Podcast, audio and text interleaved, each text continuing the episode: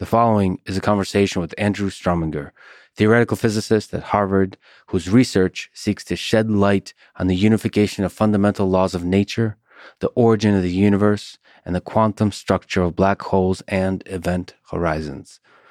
And now, a quick few second mention of each sponsor. Check them out in the description. It's the best way to support this podcast. We got Eight Sleep for naps, Rocket Money for saving on subscriptions, Indeed for hiring excellent teams, and ExpressVPN for security and privacy on the internet. Choose wisely, my friends. And now, onto the full ad reads. As always, no ads in the middle. I try to make this interesting, but if you skip them, please still check out our sponsors. I enjoy their stuff. Maybe you will too. And I should also mention that, as always, we're hiring folks to join our amazing team, and if you're interested or know somebody who might be interested, go to lex friedman dot com slash hiring. This episode is brought to you by Eight Sleep and its new Pod three mattress.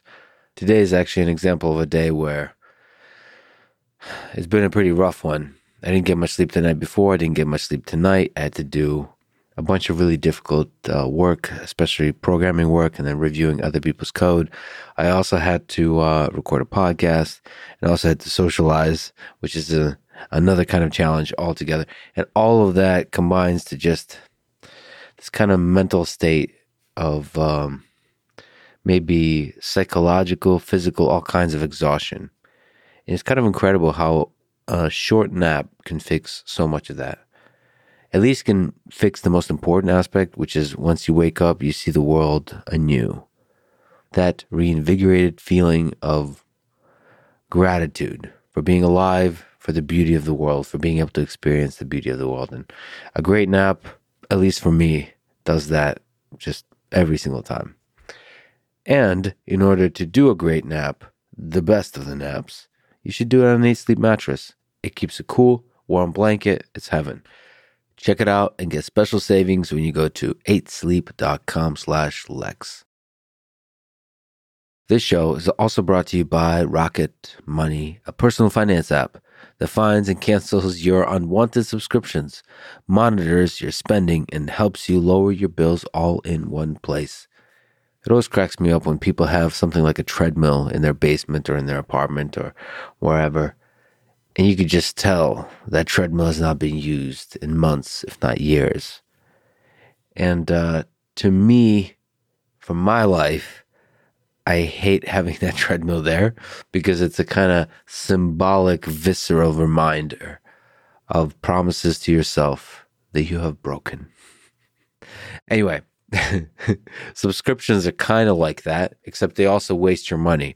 It's like, I plan to do this thing. I plan to consume this product or this service or to do this kind of reading or to do this kind of thing on the internet or whatever the subscription is.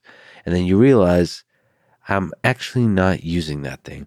So save the money by using Rocket Money. It's an easy service that helps you get rid of the unwanted subscriptions. Anyway, go to rocket money dot com slash lex to cancel unwanted subscriptions and manage your money the easy way. That's rocket money dot com slash lex. This show is also brought to you by Indeed, a hiring website. I should also mention that we're currently hiring. We're always hiring. We have an amazing team of human beings that I'm truly proud of, that I'm truly happy to stand beside as we take on the challenges of creative work in this particular podcast and beyond. Basically capturing in video form interesting ideas, interesting people, interesting concepts, whether it's educational, whether it's beyond maybe educational, almost like exploring the human condition, whether that's podcasts or videos or all that kind of stuff. Anyway, it's an amazing team and we're always growing it. And to do so, you have to use the best tools for the job. Indeed, to me, is an incredible tool for hiring. They have all kinds of stuff, including instant match tool that helps you find quality candidates. That's the first step, the hardest step. And to do that fast is super cool. Indeed knows when you're growing your own business, every dollar counts. That's why with Indeed, you only pay for quality applications that match your job requirements.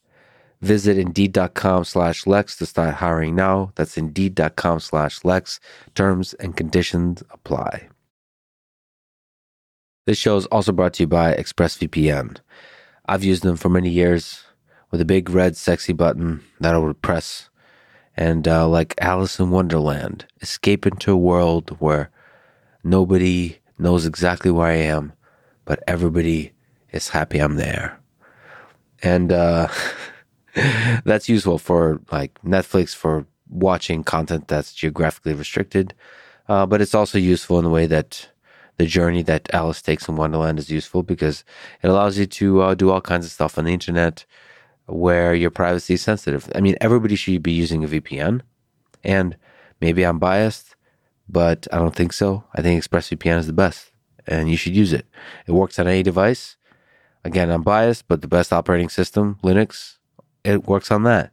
But it works on uh, your iPhone, Android. It works on Windows and Mac, everything, everything, everywhere. And I should also mention super fast on those operating systems too. Anyway, go to expressvpn.com slash lagspod for an extra three months free. This is the Lex Friedman Podcast. To support it, please check out our sponsors in the description. And now, dear friends, here's Andrew Strominger.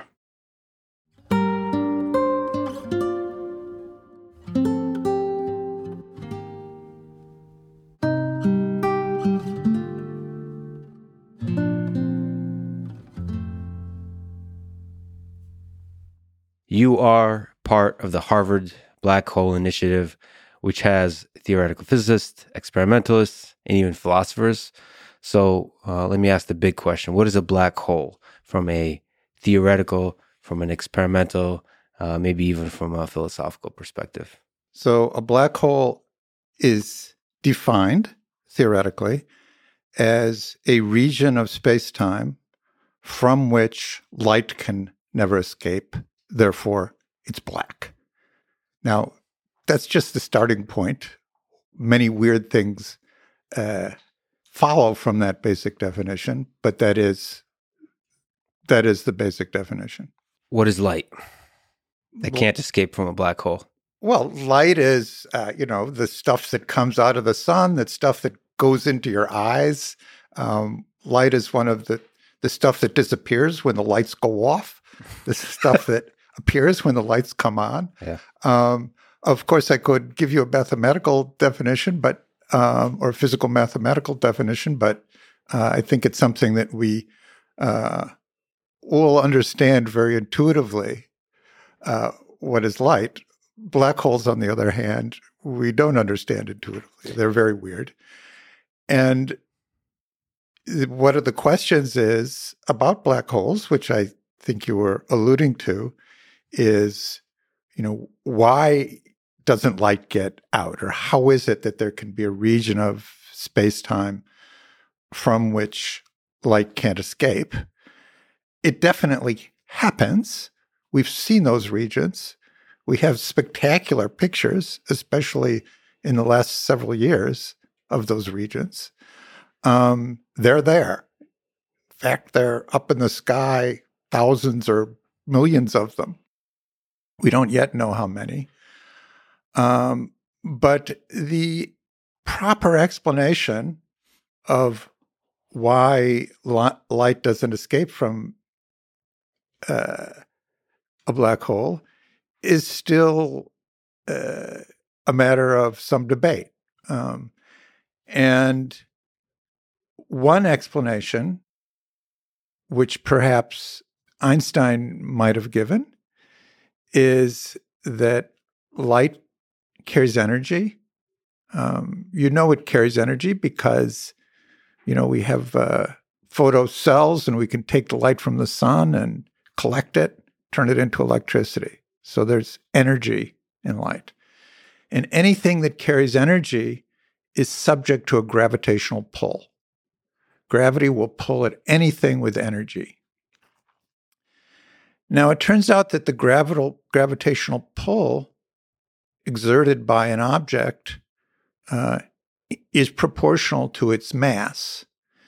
And so if you get enough mass in a small enough region, um, you, you can uh, prevent light from escaping. And let me flesh that out a little more, um, if you're on the Earth uh, and you're on a rocket ship leaving the, the surface of the Earth, and if we ignore the friction from the air, um, if your rocket accelerates up to eleven kilometers per second, that's escape velocity. And it can, if there were no friction, it could just continue forever to the next galaxy. On the moon, which has less mass, it's only seven kilometers per second. So, but going in the other direction, if you have enough mass in one place, the escape velocity can become the speed of light. Mm-hmm. If you shine light straight up away from the Earth, it doesn't have too much trouble. It's going way above the escape velocity. And um, but if you have enough mass there, even light can't escape the escape velocity. And according to Einstein's theory of relativity, there is an absolute speed limit in the universe, the speed of light, and nothing makes any sense. Nothing could be self-consistent if there were objects that could exceed light speed. And so uh, in these very, very massive regions of space-time, even light cannot escape. And the interesting thing is Einstein himself didn't think that uh, these uh, objects we call the black holes could exist. But let me actually linger on this. Yeah, that's incredibly interesting. Yeah. There's a lot of interesting things here. First, yeah. the speed limit. How wild is it to you if you put yourself in the mind in the time of Einstein before him to come up with a speed limit of that there is a speed limit that and that speed limit is the speed of light? How difficult of an idea is that? Isn't it? You know, you said from a mathema- uh, um, mathematical physics perspective, everything just kind of falls into place. But he wasn't, perhaps, maybe initially had the luxury to think mathematically. He had to come up with it intuitively. Yes. So, like, what? How counterintuitive is this notion to you? Well, is it still crazy? What? No, no. So, it's a very funny thing in physics. The best discoveries seem completely obvious in retrospect. Yeah. Even my own discoveries, which of course are far lesser than Einstein's, but many of my papers, many of my collaborators get all confused. We'll try to understand something. We say, we've got to solve this problem. We'll get all confused. Finally, we'll solve it. We'll get it all together. And um, then we'll, all of a sudden, everything will fall into place. We'll explain it, and then we'll look back at our discussions for the precedings of months mm-hmm. and literally be unable to reconstruct how confused we were yeah. and how we could ever have thought of it any other way. That's so fascinating. And so not only can I not fathom how confused Einstein was before he – when. You know, when he started thinking about the issues, I can't even reconstruct my own confusion from from two weeks ago. Uh, uh, you know, so yeah. the really beautiful ideas in physics have this very hard to get yourself back into the mindset. Of course, Einstein was confused about many, many things. Um, it doesn't matter if you're a physicist. It's not how many things you got wrong. It's not the ratio of how many you got wrong to how many you got right. It's the number that you got right. So Einstein didn't believe black holes existed, even though he predicted them. And I went and I read that paper, which he wrote. You know, Einstein wrote down his field equations in nineteen fifteen, mm-hmm.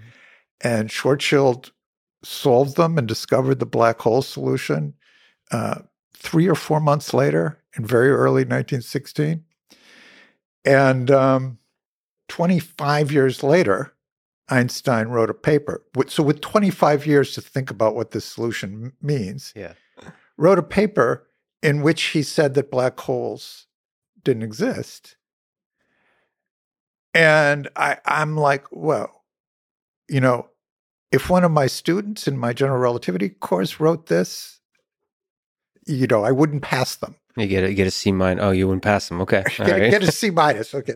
Same thing with gravity waves. He didn't believe. Oh, he didn't believe in gravitational waves either? He went back and forth, but he wrote a paper in, I think, thirty-four, saying that gravity waves didn't exist because it, people were very confused about what a coordinate transformation is.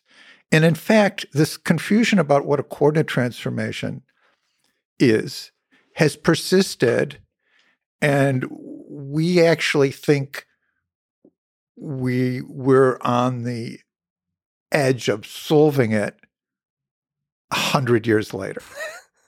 Well, what a uh, hundred years later? Well, what what is coordinate transformation, as it was a hundred years ago to today? Let's imagine I uh, want to draw a map with pictures of all the states and the mountains, and then I want to draw the weather forecast, what the temperatures are going to be all over the country. Mm-hmm. And I do that using one set of weather stations, and I number the weather stations, and you have some other set of weather stations, and you do the same thing. So the coordinates are the locations of the weather stations. Yeah. They're how we describe where the things are. At the end of the day, we should draw the same map. That is coordinate invariance. And if, if we're telling somebody, uh, we're, we're going to tell somebody at a real physical operation, we want you to stay as dry as possible on your drive from here to California, um, we should give them exactly the same route. No sure. matter which weather stations we use or how we, you know, mm-hmm. it's a very trivial, it's, it's the labeling of points is an artifact and not in the real physics. Sure. So it turns out that that's almost true, but, but not quite. There's some subtleties to it. The statement that you should always have the same, give it the same kind of trajectory, the same kind of uh, instructions. No matter the weather stations. Yeah, yeah. There's some very delicate subtleties to that, which began to be noticed in the in the fifties. It's mostly true, but when you have a space-time with edges, it gets very tricky how you label the edges. And space-time in terms of space or in terms of time, in terms of everything, just space-time? Either one, okay. Space or time. That gets very tricky. And Einstein uh, didn't didn't didn't have it right. And it, in fact, he had an earlier version of general relativity in nineteen fourteen, which he was very excited about, um, which was wrong. Um, gave, it wasn't fully coordinate invariant. It was only partially coordinate invariant. It was wrong. It gave the wrong answer for bending light to the sun by a factor of two. There was an expedition sent out to measure it during World War One. They were captured before they could measure it. And that gave that gave Einstein four more years to, to clean it, to clean his act act up. By which time he he'd gotten it right. So it's a very it's a very tricky business. But once it's all laid out, it seems uh, it's it's it's clear. Then why do you think Einstein didn't uh, believe his own equations and didn't think that black holes are real? Well, why was that such a difficult idea for him? Well. Something very interesting happens in Schwarzschild's solution of the Einstein equation. I think his reasoning was ultimately wrong, but let me explain to you uh, what it was. Um, at the center of the black hole, behind the horizon, in a region that nobody can see and live to tell about it. As the center of the black hole, there's a singularity, and if you pass the horizon, you go into the singularity, you get crushed, and that's the end of everything. Now, the word singularity means that, um, it just means that Einstein's equations break down. They become infinite. You write them down, you put them on the computer. When the computer hits that singularity, it crashes. Everything becomes infinite. There's two. So the equations are just no good there. Mm-hmm. Now, that's actually not a bad thing. It's a really good thing. And let me explain why. Um, so it's an odd thing that Maxwell's theory and Newton's theory never exhibit this phenomena. You write them down, you can solve them exactly. They're really, Newton's theory of gravity, they're really very simple theories. You can solve them. Well, you can't solve the three-body problem, but um, you can certainly solve a lot of things about them. Uh, nevertheless, there was never any reason, even though Maxwell and Newton perhaps fell for this trap, there were never any reason to think that these equations were exact. Um, and every, uh, there's no equation, well, there's some equations that we've written down that we still think are exact. Some people still think are exact. My view is that there's no exact equation. Everything is an approximation. Everything is an approximation. And you're trying to get as close as possible. Yeah. So you think you're saying objective truth doesn't exist in this world. The, tu- no, the no, internet is going to be very mad. I, I, I, we could discuss that, but that's a different. Okay. That's a different right. thing. Um, we wouldn't say Newton's theory was wrong. It had very, very small corrections, incredibly small corrections. It's actually a puzzle why they're so small. So if you watch the precession of Mercury's perihelion, this was the first indication of something going wrong. It, according to Newton's theory, Mercury has an elliptical orbit. The long part of it moves around as other planets come by and perturb it and so on. And so this was measured by Leverrier in eighteen fifty-nine, and he compared theory and experiment. And he found out that the perihelion precess moves around the, the sun once every two hundred thirty-three centuries instead of every two hundred thirty-one centuries. Mm. Okay, now, this is the wonderful thing about science. Why was this guy? I mean, you don't have any idea how much work this is, you know. But, of course, he made one of the greatest discoveries in the history of science without, you know, even knowing what it, what good it was going to be. Mm-hmm. So that's how small, that, that was the first sign that there was something wrong with Newton. Yeah. Now, so the corrections to Newton's law are very, very small, but they're definitely there. The corrections to electromagnetism, they're mostly, the ones that we see are mostly coming from quantum effects. And um, so so the corrections are for uh, Maxwell's equations is when you get super tiny, and then the corrections for the um, for Newton's uh, laws of gravity is when you get super big. That, that, that that's when you require corrections. That's true, but I would phrase it as saying when it's super accurate. You know, if you look at the Bohr atom, Maxwell electromagnetism is not a very good approximation to the force between the proton and the electron. It, the quantum mechanics, if you if you if you didn't have quantum mechanics, the electron would would spiral into the proton, and the atom would collapse. It's quantum, you know. So that's a huge correction there. Sure. So every theory gets corrected as we learn more. It, they're just. Be no reason to suppose that it should be otherwise. How is this related to the singularity? Why the singularity? So, so when you hit the singularity, you know that you need some improvement to Einstein's theory of gravity. And that improvement, we understand what kind of things that improvement should involve. Mm-hmm. It should involve quantum mechanics. Quantum effects become important there. It's a small thing.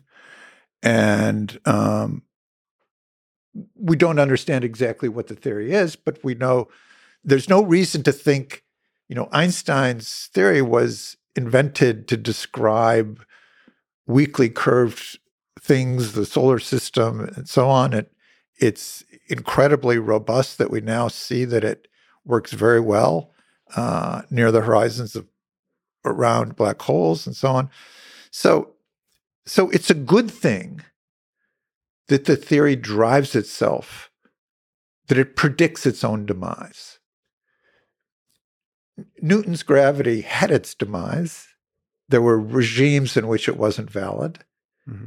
Maxwell's electromagnetism had its demise. There was uh, regimes in which quantum effects greatly modified the equations. But general relativity, all on its own, found drove a, a system which originally was fine would perversely wander off into a configuration in which Einstein's equations no longer applied. So to you, the edges of the theory are wonderful. The failures of the theory. Edges are wonderful because that keeps that keeps us in business. So that one one of the things you said, I think, in your TED Talk, that uh, the, the the fact that quantum mechanics and uh, and relativity don't describe everything, and then they clash is wonderful. I, th- I forget the adjective you used, but it was something like this. So why is that? Uh, why, why is that interesting to you in that same way that there's oh contradictions that oh create it, discovery? There's no question in my mind, yeah. Of course many people would disagree with me, that now is the most wonderful time to be a physicist. Why is that? So, so people, people look back yeah. at At, um, it's a classical thing to say among physicists, uh, I wish it were nineteen twenty. Right. Quantum mechanics had been just understood. Uh, there was the periodic table.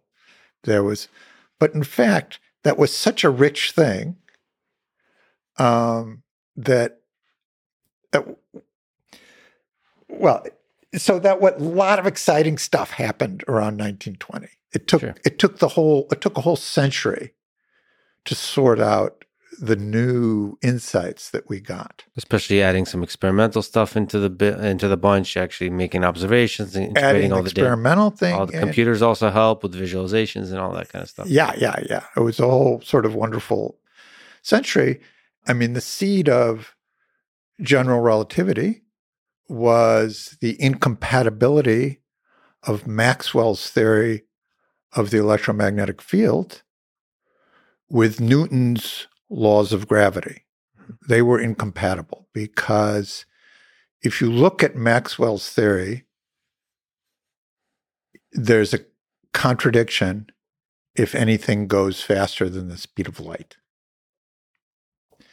But Newton's theory of gravity, the Uh, gravitational field, the gravitational force, is instantaneously transmitted across the entire universe.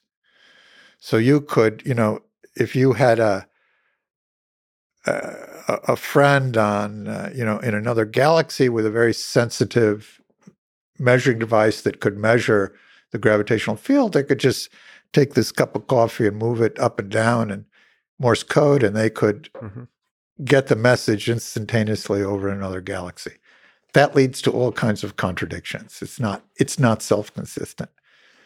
It was exactly in resolving those contradictions that Einstein came up with the general theory of, of relativity. And it's fascinating how this contradiction, which seems like maybe it's kind of a technical thing, led to a whole new vision of the of the universe. Now, let's not get fooled because lots of contradictions are technical things. We haven't set up the... We run into other kinds of contradictions that are technical and they, they don't seem to they, we just we understood something wrong. We made a mistake. We set up our equations in the wrong way. We didn't oh, translate I, the formalisms, as opposed to revealing some deep mystery that's yet to be yeah, uncovered. Yeah, yeah. And so we never we're never very sure which are which are the really important ones. But to you, the difference between quantum mechanics and general relativity seem the the tension, the contradiction there seems to hint at some deeper, deeper thing that's going to be discovered in the century. Yes, because that one has been understood since the fifties. Pauli was the uh, first person to notice it, and Hawking in the early seventies gave it a really much more visceral form. Um, and people have been hurling themselves at it, trying to reduce it to some technicality, but nobody has succeeded. And the efforts to understand it have led to uh, all kinds of interesting relations between quantum systems and and uh, applications to other fields and, and so on. Well, let's actually jump around. Okay. So we'll return to black holes. I have a million questions there, but let's okay. let, let's go into this unification, uh, the battle against the contradictions and the tensions between the theories of physics. What is quantum gravity? Maybe what is the standard model of physics? What is quantum mechanics? What is general relativity? What's quantum gravity? Uh, what are all the different unification efforts? Okay, so... Again, five questions. Yeah. It's a theory that describes everything with astonishing accuracy. It's the most accurate theory in the history of human thought. Theory and experiment have been successfully compared to sixteen decimal place. We have that stenciled on the door where... Where I, where I work, you know, it's a, it's an amazing, it's an amazing feat of the human mind. It describes um, the electromagnetic interaction, unifies the electromagnetic interaction with the so-called weak interaction, which you need some good tools to even view the weak interaction. And then there's the strong interaction, uh, which binds the quarks into protons, and the forces between them are mediated by something called Yang-Mills theory, which is a, a, a beautiful mathematical generalization of electromagnetism, in which the analogs of the photons in se- themselves carry charge. And um, so this... Uh, The final piece of this, of the standard model, everything in the standard model has been observed. Its properties have been measured. The final particle to be observed was the Higgs particle, observed like a over a decade ago. Well, Higgs is already a decade ago. I think it is, yeah. Wow, time flies. Well, but you better check me on that, yeah. It's, it's, it's true, but so much fun has been happening. It's so much fun has been happening. And so that's all. Um, that's that's all pretty well understood. There are some things that might or might not around the edges of that. You know, d- dark matter, neutrino masses, some sort of fine points or things we c- haven't quite measured perfectly, and so on. But it's largely a very complete, uh, complete. theory, and we don't expect anything very new conceptually in the completion of that. Anything contradictory by new, because can't anything you? Anything contradictory. Yeah. I'll have some wild questions uh, for yeah. you on that front, but yeah, anything that yeah, because there's no gaps. It's so accurate, so precise in its predictions. It's hard to imagine something. Yeah, yeah, yeah, and. It was all based on something called, renor- let me not explain what it is, let me just throw out the buzzword, uh-huh. renormalizable quantum field theory. They all fall in the category of renormalizable quantum field theory. I'm going to throw that at a bar later to impress impress the girls. Good luck. Thank you. Uh, all right. So uh, they, they all fall, they all fall under that rubric. Mm-hmm. Gravity will not will not will not put that suit on. So the force of gravity cannot be tamed by the same renormalizable quantum field theory to which the all the other forces so eagerly submitted. What is the effort of quantum gravity? What are the different efforts to um, to to have these two dance together uh, effectively to try to unify uh, the standard model and um, and general relativity, any kind of model of gravity? Sort of the one fully uh, consistent model that we have that uh, reconciles that it, it would that sort of tames gravity and reconciles it with quantum mechanics uh, is string theory and its cousins, and we don't know what or if in any sense string theory describes the world, the physical world, but we do know that it um, is a consistent reconciliation of quantum mechanics and general relativity, and moreover one which um, which is able to incorporate particles and forces like the ones we s- see around us. So it hasn't been ruled out as an actual sort of unified theory of nature, but there also isn't a, in my view, some people would disagree with me, but there isn't a, a reasonable uh, possibility that we would be able to do an experiment in the foreseeable future, which would be sort of a yes or no to uh, to string theory. Okay, so you've been there from the early days of string theory. You've right. seen its developments. What are some interesting developments? Uh, what do you see as the, also the future of string theory? And what is string theory? Well, the basic idea which emerged in the early seventies was that if you uh,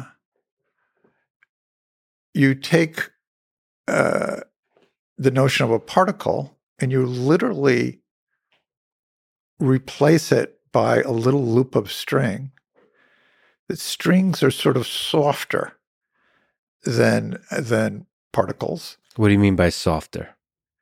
Well, you know, if you hit a particle, if there were a particle on this table, a big one, and you hit it, yeah. you might bruise yourself. Sure. But if there was a string on the table, you would probably just push it around. Mm-hmm. And and the, the source of the infinities in quantum field theory is that when particles hit each other, it's a little bit of a it's a little bit of a a, a jarring effect. And and um, I've never described it this way before, but it's actually scientifically accurate. But if you throw strings at each other, it's a little more friendly. One thing I can't explain is how wonderfully precise well the mathematics is that goes into describing string theory. We don't just wave our hands and throw strings around, and you know there, there's some very um, compelling mathematical equations that describe it. Now, what was realized in the early seventies is that if you replace particles by strings, these infinities go away, and you get a uh, consistent theory of gravity without the infinities. Mm-hmm. And um, that may sound a little trivial, but at that point, it had already been fifteen years that people had been searching around for any kind of theory that could do this. And it was actually found kind of uh, by accident. And there are a lot of accidental discoveries uh, in this subject. Now, at the same time, it was believed then that string theory was an interesting sort of toy model for putting quantum mechanics and general relativity together on paper, but um, but that it couldn't describe some of the very idiosyncratic phenomena that pertain to our own universe, in particular the form of so-called parity violation. Our world Ooh, is, another term for the bar later tonight. Uh, yeah, yeah.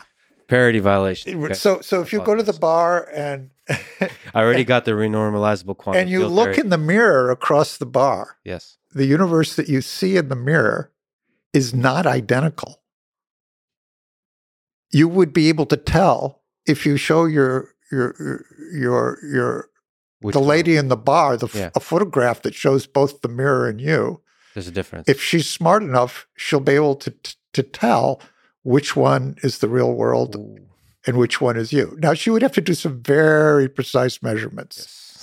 Yes. uh, I'm, and if the photograph was too grainy, it might not be possible. But in so principle, wh- it's possible. Why is this interesting? Why is it? Does this mean that there is some... Imp- um, Not perfect determinism, or uh, what does that mean? There's some uncertainty? No, it's a very interesting feature of the real world that it isn't parity invariant. In string theory, it was thought, could not tolerate that. And um, then it was learned in the mid-eighties that not only could it tolerate that, but if you did things in the right way, you could construct a world out involving strings that reconciled quantum mechanics and general relativity, which looked more or less like the world that we live in. And now, that isn't to say that string theory predicted our world.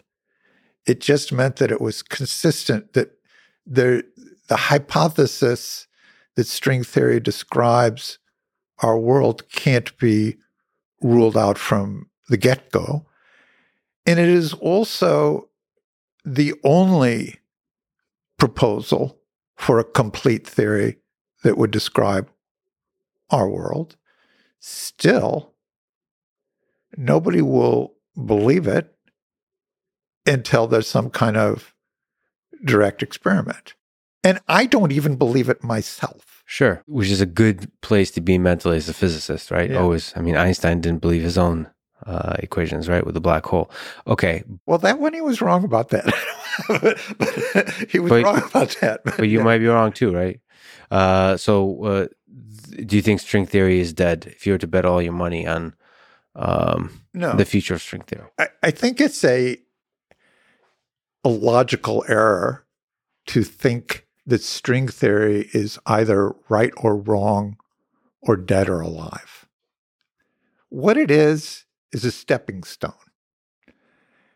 And uh, an analogy I like to draw is Yang-Mills theory, which I mentioned a few minutes ago in the context of standard model. Yang-Mills theory was discovered by Yang and Mills in the fifties. And they thought that the symmetry of Yang and Mills theory described the relationship between the proton and the neutron. That's why they invented it. That turned out to be completely wrong. It does, however, describe everything else in the standard model. And it had a kind of inevitability. You know, they had some of the right pieces, but not the other ones. Sure. They didn't have it quite in the right context. And it, it had an inevitability to it, and it eventually sort of found its place. Mm-hmm. And it's also true of Einstein's theory of general relativity. You know, he had the wrong version of it in nineteen fourteen, and he was missing some pieces. And you wouldn't say that, that his early version was right or wrong. He'd understood the equivalence principle. He'd understood space-time curvature. He just didn't have everything. I mean, technically, you would have to say it was wrong. And technically, you would have to say Yang and Mills were wrong. And I guess in that sense, I would believe just odds are. We always keep finding new wrinkles. Odds are we're going to find new wrinkles in string theory, and technically what we call string theory now isn't quite right, but... We're always going to be wrong, but hopefully a little bit less wrong every time. Exactly. And I, I would, you know, bet the farm, as they say. Do you have a farm? I, you know, I say that much more seriously because not only do I have a farm, but we just renovated it. So, so be, a, before I renovated, so before I renovated betting at the farm, my wife and I spent five years renovating it. Before I, you were much much looser with that statement, but now it really means something. Now, now, now it really means something, and and I would bet the farm on the um, on the uh, guess that a hundred years from now, string theory will be viewed as a stepping stone towards a greater understanding of of nature. And and it would, I mean, another thing that I didn't mention about string theory is, of course, we knew that it solved the infinities problem, and then we later learned that it also solved Hawking's puzzle about what's inside of a black hole. And y- You put in one assumption, you get five things out. You, somehow you're doing something right. Mm-hmm. You know, probably not everything, but you're you're you're you know, there's some good signposts, and there there've been a lot of good signposts like that. It is also a mathematical toolkit, and you, you've used it. You've used yeah. it with Kamran Vafa. Uh, maybe we can sneak our way back from string theory into black holes. Yeah. yeah. Um, what was the idea that you and Kamran Vafa developed with the holographic principle in string theory? What were you able to discover through through this through string theory about uh, black holes, or um, that connects us back to the reality of black holes? Yeah, so that is a very interesting story. I was interested in black holes before I was interested in string theory. I was sure. sort of a reluctant string theorist in the beginning. I thought I had to learn it because people were talking about it, but you know, once I studied it, I I grew to love it. First, I did it in a sort of dutiful way. These people say they've claimed quantum gravity. I ought to read their papers at least. And then the more I read them, the more interested I got, and I began to see, you know, they they phrased it in a very clumsy way. The description of string theory was was very clumsy and mathematically clumsy, or just mathematically the interpretation? clumsy. Okay, yeah. It. it was all correct, but but. mathematically clumsy, but it often happens that in all kinds of branches of physics that um, people start working on it really hard, and they sort of dream about it and live it and breathe it, and they begin to see interrelationships, and they see a beauty that is really there. They're not, they're not deceived. They're really seeing something that exists, but if you just kind of look at it, you know, you can't you can't grasp it all in the beginning, and and um, so our understanding of string theory in uh, in nineteen eighty-five was almost all about uh, you know weakly coupled waves of strings colliding and so on. We didn't know how to describe a big thing like a black hole. And so, you know, in string theory, of course, we could show that strings in theory in some limit reproduced Einstein's theory of general relativity and corrected it, but we couldn't do any better with black holes than um, before my work with Kamran, we couldn't do any better than Einstein and Schwarzschild had done.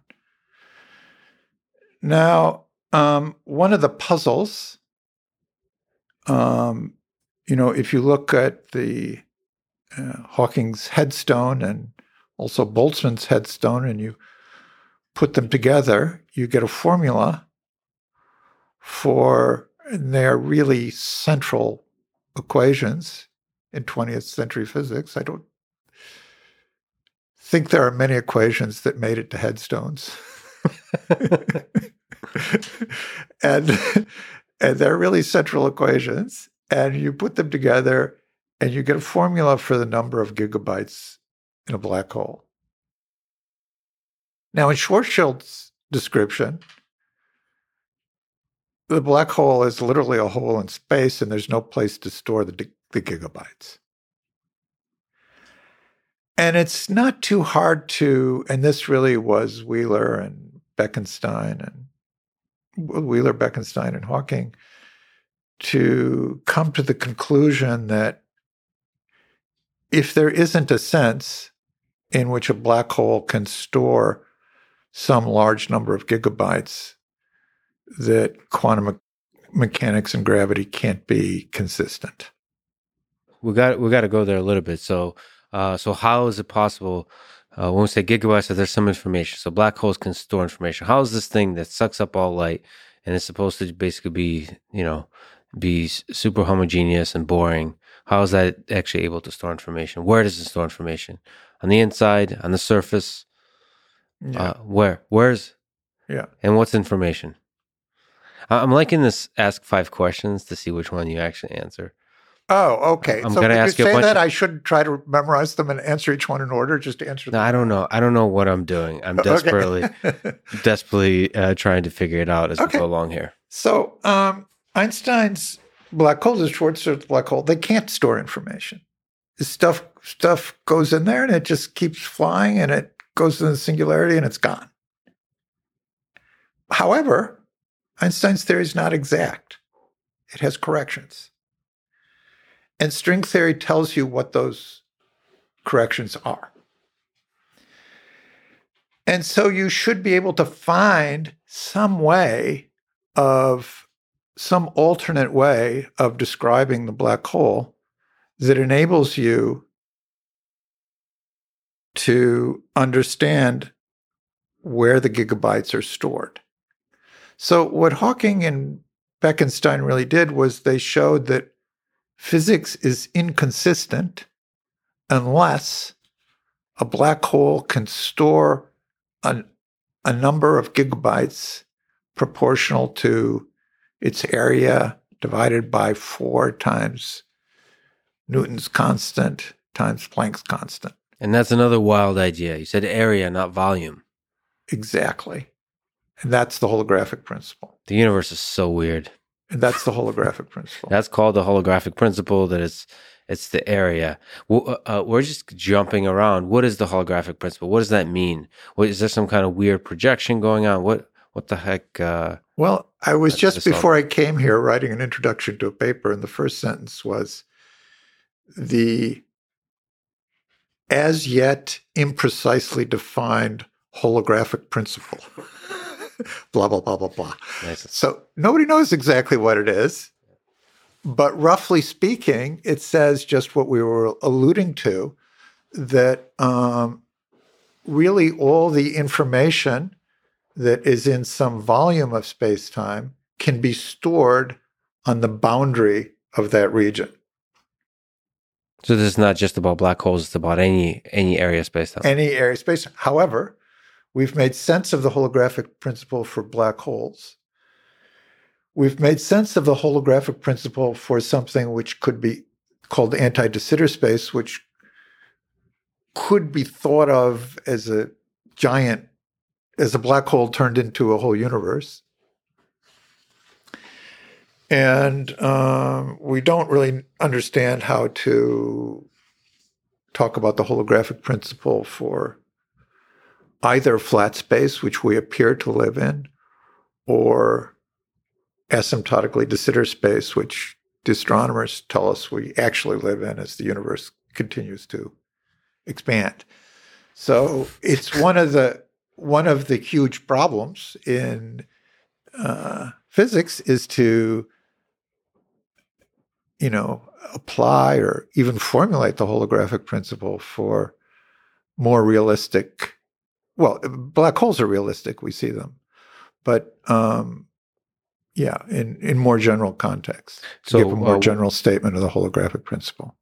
What's the difference between flat space and uh, asymptotic de Sitter space? So flat space is just an approximation of, like, the world we live in. So, like, uh, uh, de Sitter space, asymptotic, I wonder what that even means, meaning, like, uh, asymptotic over what? Okay, so for thousands of years, you know, until the last half of the twentieth, well, sorry, until the twentieth century, um, we thought space-time was flat. Can you elaborate on flat? Well, what do we mean by flat? Well, like the surface of this table, hmm. is is flat. Let me just give an intuitive explanation. Surface of the table is flat, but the surface of a basketball is curved. So the universe itself could be flat, like the surface of a table, or it could be curved like a basketball, which actually has a positive curvature. And then there's another kind of curvature called the negative curvature. And curvature can be even weirder because that kind of curvature I've just described is the curvature of space. But Einstein taught us that we really live in a space-time continuum, so we can have curvature in a way that mixes up space and time. And that's kind of hard to visualize. Because you have to step, what, a couple of dimensions up? So it's hard to... You have to step a couple... But even a... If you have flat space and it's expanding in time, you know, we could imagine we're sitting here, this room, good approximation, it's flat, but imagine we suddenly start getting further and further apart. Mm. Then space is flat, but it's expanding, which means that space-time is curved. Ultimately, it's about space-time. Okay, so well, what's the what's the de Sitter and anti-de Sitter space? The three simplest spacetimes are flat spacetime, which we call Minkowski spacetime, and negatively curved spacetime, anti-de Sitter space, and positively curved spacetime, de Sitter space. And so astronomers um, think that on large scales, even though for thousands of years we hadn't noticed it, beginning with Hubble, we started to notice that space-time was curved. Space is expanding in time means that space-time is curved. Mm-hmm. And the nature of this curvature is affected by the matter in it, because matter itself causes the curvature of space-time. But as it expands, the matter gets more and more diluted. And one might ask, when it's all diluted away, is space-time still c- curved? And astronomers believe they've done precise enough measurements to determine this, and they believe that the answer is yes. The universe is now expanding. Eventually, all the uni- matter in it will be uh, expanded away, but it will continue to expand because, uh, well, they would call it the dark energy. Einstein would call it a cosmological constant. In any case, it, that the in the far future, matter will be expanded away and we'll be left with empty de Sitter space. Okay, so there's this cosmological, Einstein's cosmological constant that now hides this thing that we don't understand called dark energy. What's dark energy? What's your best guess at what this thing is? Why do we think it's there? It's because of the, it comes from the astronomers. Dark energy is synonymous with positive co- cosmological constant. And um, uh, we think it's there because the astronomers have told us it's there. And um, they they know what they're doing. And we don't uh, know what the heck it is. It's a really, really hard measurement, but they know they really know what they're doing. And we have no friggin' idea why it's there. Another big mystery. Another another reason it's fun to be a physicist. And if it is there, why should it be so small? Why should there be so little? Why should it have hid itself from us? Why shouldn't there enough be enough of it to substantially cons- curve the space between us and the moon? Why did there have to be such a small amount that only the crazy best astronomers in the world could find it? Well, can't the same thing be said about all all the constants? All of the, can't that be said about gravity? Can't that be said about the speed of light? Like, why is the speed of light so slow? So fast. So slow. Relative to the size of the universe, can't it be faster? Or no? Or well, the speed of light is a funny one because you could always choose units in which the speed of light is one. You know, we measure sure. it in kilometers per second, and it's one hundred eighty-six thousand or miles per second is one hundred eighty-six thousand miles per second. And but if we had used different units, yeah, then we could make it one.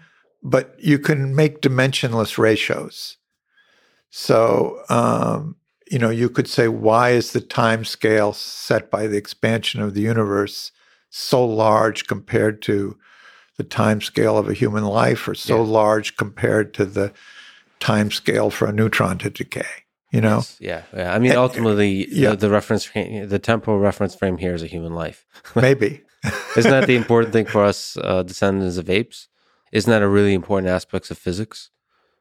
Like, uh, because we kind of experience the world, we intuit the world through yeah. the eyes of this the, the, these biological organisms. Absolutely. I mean, you, you, I guess mathematics helps you escape that for a time, but ultimately, isn't that how you wonder about the world? Absolutely. That like a human life yeah. times only one hundred years. Because if you think of everything, um, if you're able to think in, I don't know, in billions of years, uh, then maybe everything looks way different. Maybe universes uh, are born and die, and maybe all of these uh, physical phenomena become much more intuitive that we see at the grand scale uh, of general yeah. relativity. Well, that is one of the... a little off the track here, but that certainly is one of the nice things about being a physicist is you spend a lot of time thinking about, you know, insides of black holes and billions of years in the future, and yeah. and it sort of uh, gets you away from the day-to-day uh, into into another fantastic realm. Um, but I was answering your question about how there could be information in a black hole. Yes. So Einstein only gave us an approximate description, and we now have a theory that corrects it, string theory. And now sort of was the moment of truth. Well, when we first discovered string theory, we knew we knew from the get-go that string theory would correct what Einstein said, just like Einstein corrected what Newton said. Um, but we didn't understand it well enough to actually compute the correction, to compute how many gigabytes there were. And sometime in the early nineties, we began to understand the mathematics of string theory better and better. And it came to the point where it was clear that this was something we might be able to compute. And it was a kind of moment of truth for string theory, because if it hadn't given the answer that Bekenstein and Hawking said it had to give for consistency, string theory itself would have been inconsistent, and we wouldn't be doing this interview. Mm-hmm. Wow. That's a very dramatic statement. But yes, uh, you, but that's not the most. That's not the most dramatic thing. I mean, I mean what, like, okay, that's very life and death. You mean like that? That, that uh, because string theory was central to your work at that time. Is, is that what you mean? You, well, string theory would have been inconsistent. Yeah. Okay. So that'd be string yeah. theory would have been inconsistent. But those and, inconsistencies can give birth to other theories, like you said. The inconsistency, right? Something else could have happened. Yes. Yeah. It would have been a major, a major uh, uh, change in the way we think about string theory if it. And it was a good thing that, you know, one supposition that the world is made of strings solves two problems, not not one. It solves the infinity problem, and it solved the Hawking's problem. And also the way that it did it was very uh, was very beautiful. Um, it it gave an alternate description. So alternate description thing of things are are uh, are very common. I mean, we could to take a simple example. This bottle of water here is ninety percent full. I could say it's ninety percent full. I could also say it's ten percent empty. Those are obviously the same statement. And they're, it's trivial to see that they're the same, but there are many statements that can be made in mathematics and mathematical physics that are equivalent, but might take years to understand that they're equivalent, and might take the invention or discovery of whole new fields of mathematics to prove they're equivalent. And this was one of those. We found an alternate description of certain black holes in string theory, which we could prove was equivalent, and it was a description of the black hole as a hologram that can be thought of, a holographic plate uh, that could be thought of as sitting on the surface of the black hole, and the interior of the black hole itself sort of arises as a projection, uh, or the near horizon region of the black hole arises as a, as a projection of that holographic plate. So the two descriptions were the hologram, the three-dimensional image, and the holographic plate. And the hologram is what Einstein discovered, and the holographic plate is what we discovered. And this idea that you could describe things very, very concretely in string theory in these two different languages, of course, took off and was applied to many, uh, many different, many different contexts uh, within string string theory. So you mentioned uh, the infinity problem and the Hawking problem. Uh, which Hawking problem? The the that the black hole destroys information, or that the what what which Hawking problem are we talking about? Well, there's really two Hawking problems. They're very closely related. Um, one is, how does the black hole store the information? Yes. And um, that is the one that we solved in some cases. So it's sort of like, um, you know, your your smartphone. How does it store its sixty-four gigabytes? Well, you rip the cover off and you count the chips, and there's sixty-four of them, each with a gigabyte, mm-hmm. and you know there's sixty-four gigabytes.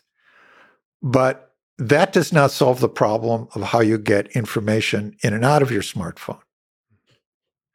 You have to understand a lot more about the Wi-Fi and the internet and the uh, cellular, and and, and that's so, where Hawking radiation, this prediction, it starts to come that's up. Where Hawking radiation comes in, and that problem of how the information gets in and out. You can't, you couldn't have explained how information gets in and out of an iPhone without first explaining how it's stored in the first place. Yeah. So just to clarify, the storage is on the plate? Is on, on, on the plate. On the holographic plate, and then it projects somehow inside the... The, the, the bulk, the, the, the space-time is the hologram. The hologram. But man, I mean, do you have an intuitive... When you sit late at night and you stare out at the, at the stars, do you have an intuitive understanding of what a holographic plate is? Um, like that there's two dimensional you know, projections that store information?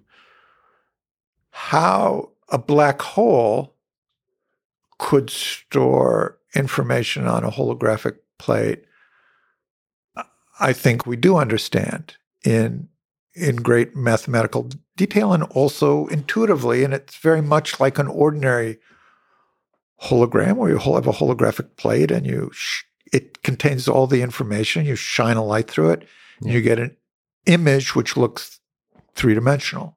Yeah, but why should there be a holographic plate? Like, wh- Why should there be? Yeah, why? That is the great thing about being a theoretical physicist, is anybody can very quickly stump you with they going to the next level of whys.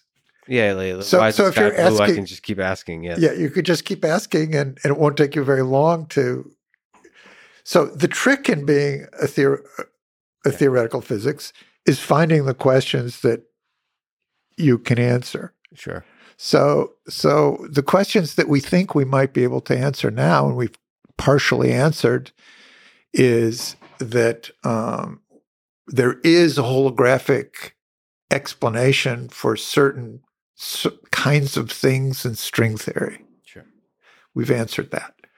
Now we'd like to take what we've learned, and that's what I've mostly been doing for the last fifteen, twenty years. I haven't really been working so much on string theory proper. I've been sort of taking the lessons that you we learned in string theory and trying to apply them to the real world using only, assuming only what we know for sure about the real world.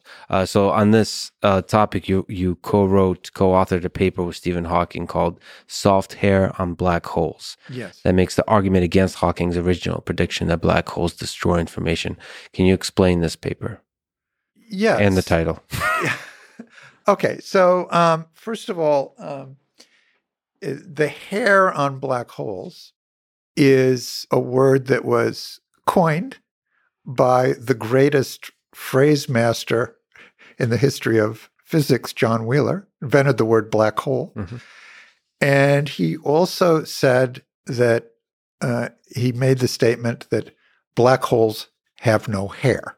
Mm-hmm. That is, every black hole in the universe uh, is described just by its mass and spin.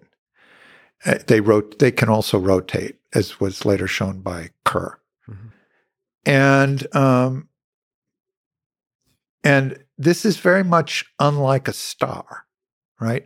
Every star of the same mass is different in a multitude of different ways, um, different chemical compositions, different motions of the individual molecules. Every star in the universe, even of the same mass, is different in many, many different ways. Black holes are all the same. And that means when you throw some, in Einstein's description of them, mm-hmm. which we think must be corrected. And um, if you throw something into a black hole, it gets sucked in. And if you uh, throw in a red book or a blue book, the black hole gets a little bigger, but there's no way within Einstein's theory of telling uh, how they're different. And that was one of the assumptions that Hawking made in his nineteen seventy-four seventy-five papers, in which he concluded that black holes destroy information. You can throw encyclopedias, thesis defenses, the Library of Congress. It doesn't matter. It's going to uh, behave exactly the same uniform way. Yeah. So what what Hawking and I showed, and uh, also Malcolm Perry, um, is that um, one has to be very careful about what happens at the boundary of the black hole. And this gets back to something I mentioned earlier about when two things which are related by a coordinate transformation are and are not equivalent. And um, and what we showed is that there are very subtle imprints when you throw something into a black hole. There are very subtle imprints left on the horizon of the black hole, which you can read off at least partially what went in. And um, so this invalidates uh, Stephen's original uh, argument that the information is destroyed. And that's the soft hair. Those that's the soft hair, right. So, and soft is a word that is used in physics for things which have very low energy. And these things actually carry no energy. There are things in the universe which carry no energy. You said, I think to, to Sean Carroll, um, by the way, everyone should go check out Sean Carroll's Mindscape podcast. It's incredible. And Sean Carroll is an incredible person. I think you said there, maybe in a paper, I have a quote. You said that a soft particle is a particle that has zero energy, just like you said now. And when the energy goes to zero, because the energy is proportional to the wavelength, it's also spread over an infinitely large distance. If you like, it's spread over the whole universe. It somehow runs off to the boundary. What we learned from that is that if you add a zero energy particle to the vacuum, you get a new state. And so there are infinitely many vacua, plural for vacuum, right, which can be thought of as being different from one another by the addition of soft photons or soft gravitons. Right. Can you uh, elaborate on this wild idea? If you like, it spreads over the whole universe. When the energy goes to zero, because the energy is proportional to the wavelength, it also spreads over an infinitely large distance. If you like, it's spread over the whole universe. It's spread over the whole universe. What uh, can can you explain these soft gravitons and photons? Yeah. So the soft gravitons and photons um, have been uh, known about since the sixties, but exactly what we're supposed to do with them or how we're supposed to think about them, um, I think has been well understood only recently. And in quantum mechanics, the energy of a particle is proportional to Planck's constant times its wavelength. So when the energy goes to zero, the wavelength gets to, goes to infinity. Mm-hmm. Now, if something has uh, zero energy and it's spread all over the universe, in what sense is it actually there? That's yeah. That's been the confusing thing. Uh, to make a precise statement about when something is and isn't there. Now, the simplest way of seeing, so people might have taken the point of view that if it has zero energy and is spread all over the universe, it's not there, we can ignore it. Mm-hmm. Um, but if you do this, you'll get into trouble. And one of the ways that you'll get into trouble is that even though it has zero energy, it doesn't have zero angular momentum. If it's a photon, it always has angular momentum one. If it's a graviton, it's uh, angular momentum two. So you can't say that the state of the system with the zero energy photon should be identified with the one without the zero energy photon, that we can just ignore them, because then you will conclude that angular momentum is not conserved. And if angular momentum is not conserved, things won't be consistent. And um, and of course, you can have a lot of these things, and typically you do get a lot of them. And when you, you can actually do a calculation that shows that every time you scatter two particles, you create an infinite number of them. Infinite number of the soft photons and gravitons? Of the zero energy ones, yeah. And so these are, and they're somehow everywhere. But they're everywhere. But they're also contain information, or they're able to store information? And they're able to store information. They're able to store an arbitrary large amount of information. So what we pointed out is, so what these things really do, one way of thinking of them is they rush off to the edges of the universe, spreading out all over the space. Is like saying they rush off to the energy edge of the universe. Right. And that includes... if the interior of the black hole is not considered part of the universe, that includes the edge of the black hole. So we need to set up our description of physics so that all the things that are conserved are still conserved in the way that we're describing them. And that will not be true if we ignore these things. We have to keep careful track of these things. And people had been sloppy about that. that. And we learned how to be very precise and careful about it. And it, this, and when, once you're being precise, you can actually uh, that makes you can actually answer this kind of very problematic thing that Hawking suggested, that black holes destroy information. Well, what we showed is that there's an error in the argument that uh, all black holes are the same, because they hadn't kept track of these uh, these very subtle things, and. Um, Whether or not this is the key error in the argument remains to be seen, or whether this is a technical point. Yes, but it is an error. It is an error. And uh, Hawking obviously agreed with it. Hawking agreed with it, and he was sure that this was the. He was sure that this was. This was uh, a critical error. That this was the critical error, and that understanding this would would would. Uh, would would get us the whole story, and and and and that could well be. What was it like working with Stephen Hawking on this particular uh, problem? Because it's kind of a whole journey, right? Well, you know, I I I, I love the guy. I, he's so passionate about physics. Uh, he just, yeah, his his oneness with the problem and the. I mean, it's... So his mind is all occupied by the world that's... Uh, yeah. Well, and let me tell you, there's a lot of other things with his illness and with his celebrity and yeah. a lot of other things. A lot of distractions pulling at his yeah. uh, at his mind. He's still there. That's He's still right, right that's there. right. I remember him turning down tea with Lady Gaga so we could spend another hour on her paper. That, my friends, is dedication. Uh, what did you learn about physics? What did you learn about life uh, from uh, having worked uh, with Stephen Hawking? Well, he was one of my great teachers. Of course, he's he's older than me, and I was I was reading his um, his textbooks in in um,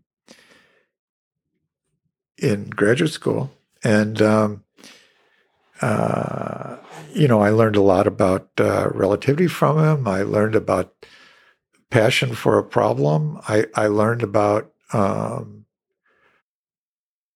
not caring what other people think. You know, I mean, physics is an interesting culture. Even if you make a great discovery, like Hawking did, um, people don't believe everything you say.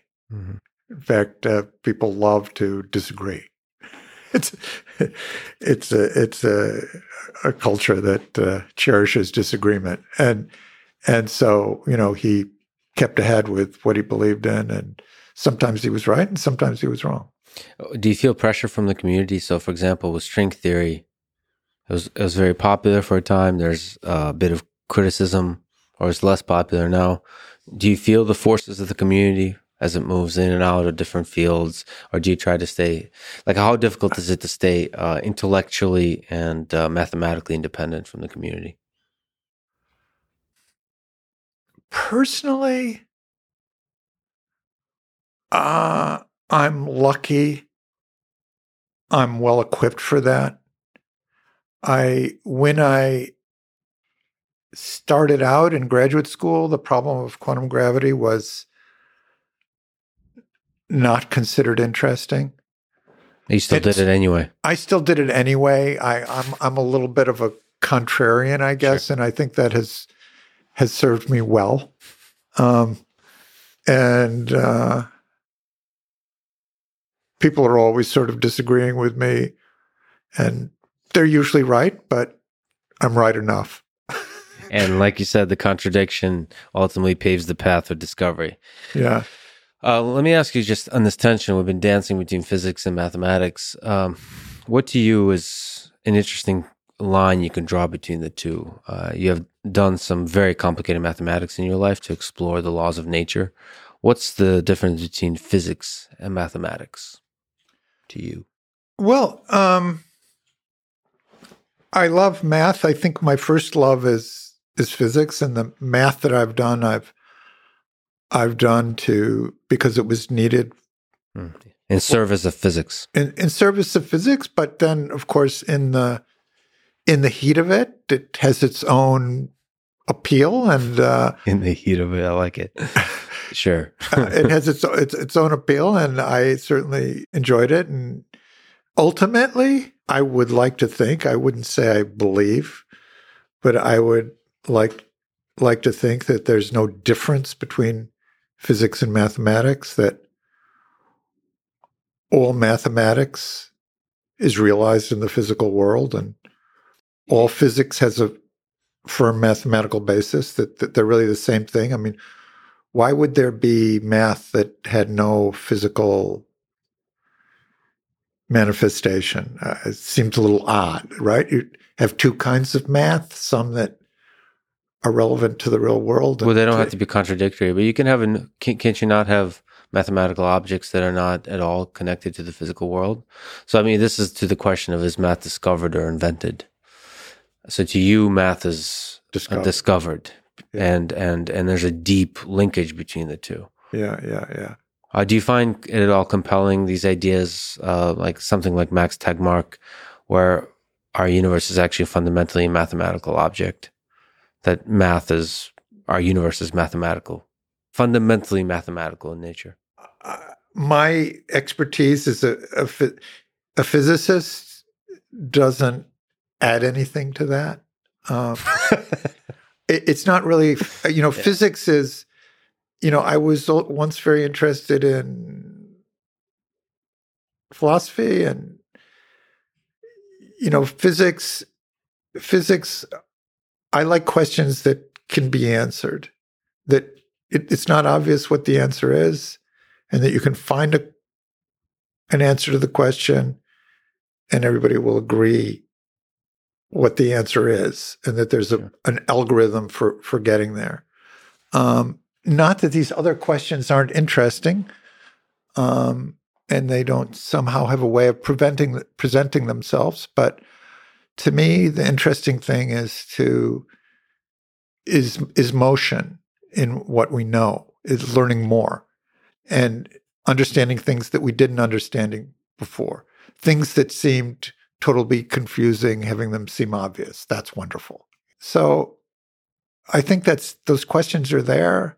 I mean, I would even go further, you know, the whole multiverse. I don't I don't think there's too much we concrete we're ever going to be able to say about it.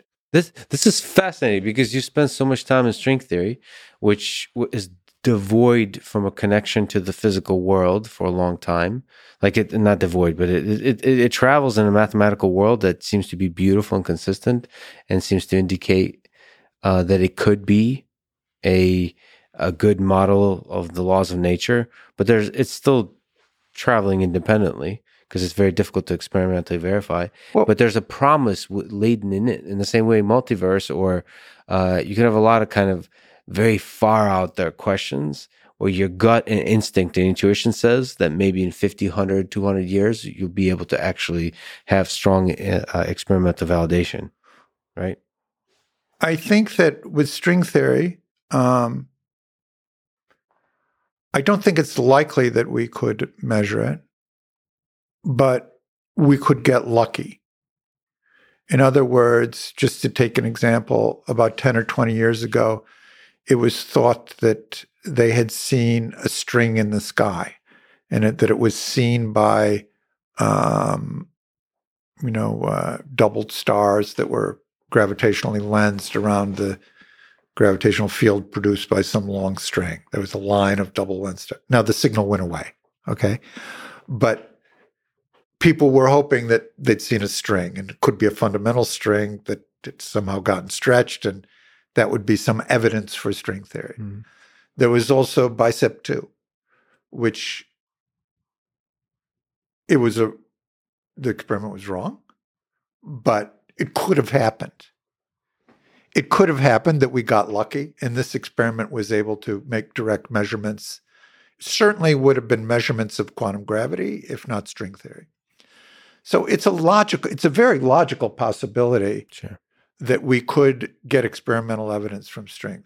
That is a very different thing than saying, do this experiment, here's a billion dollars, and after you do it, we'll know whether or not strings are real. But I think it's a crucial difference. It's measurable in principle, and we don't see how to get from here to there. If we see how to get from here to there, in my eyes, it's boring, right? Mm-hmm. So when I was a graduate student, they knew how to measure the Higgs boson. It took forty years, but they did it. I, not to say that stuff is boring. I don't want to say that stuff yeah, is boring. Yeah. But I, I, you know, you know, when Magellan set out, he didn't know he could get around the world. There was no map. Yeah. You know? So I don't know how we're gonna um, connect in a concrete way um, all these ideas of string theory to the real world, and You know, when I started out in graduate school, I said, what is the what is the most interesting problem that there might be, the deepest, most interesting problem that there might be progress on in sixty years? And I think it could be, you know, uh, that, you know, in another thirty years that maybe we'll learn that uh, we have understood how black holes store information. You know, that doesn't seem wild, that that we're able to abstract what we learned from string theory and show that it's operative. And, and, and, and you know, I mean, the Bose-Einstein condensate they did, you know, they, if you, when Bose and Einstein uh, predicted it, I, when was that, the thirties maybe, early thirties, it took, they were, there were twenty orders of magnitude that were needed in order to improvement, in order to measure it, um, and they did fifty years later. So, and they, you couldn't have guessed how that had happened, uh, how, how how they could have gotten that.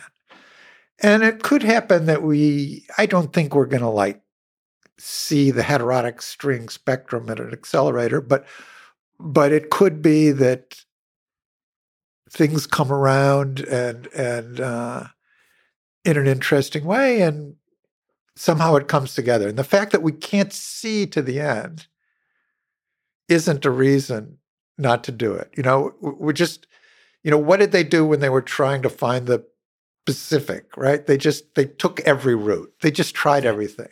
And that's what we're doing. And we're taking, and I'm taking the one that my nose tell, tells me is the best, you know? And other people are taking other ones. And that's good because we need every t- every person taking every route. And, you know, if somebody on another route uh, finds something that looks really promising, you know, I'm going to make a portage over the mountain and get on their stream, you know?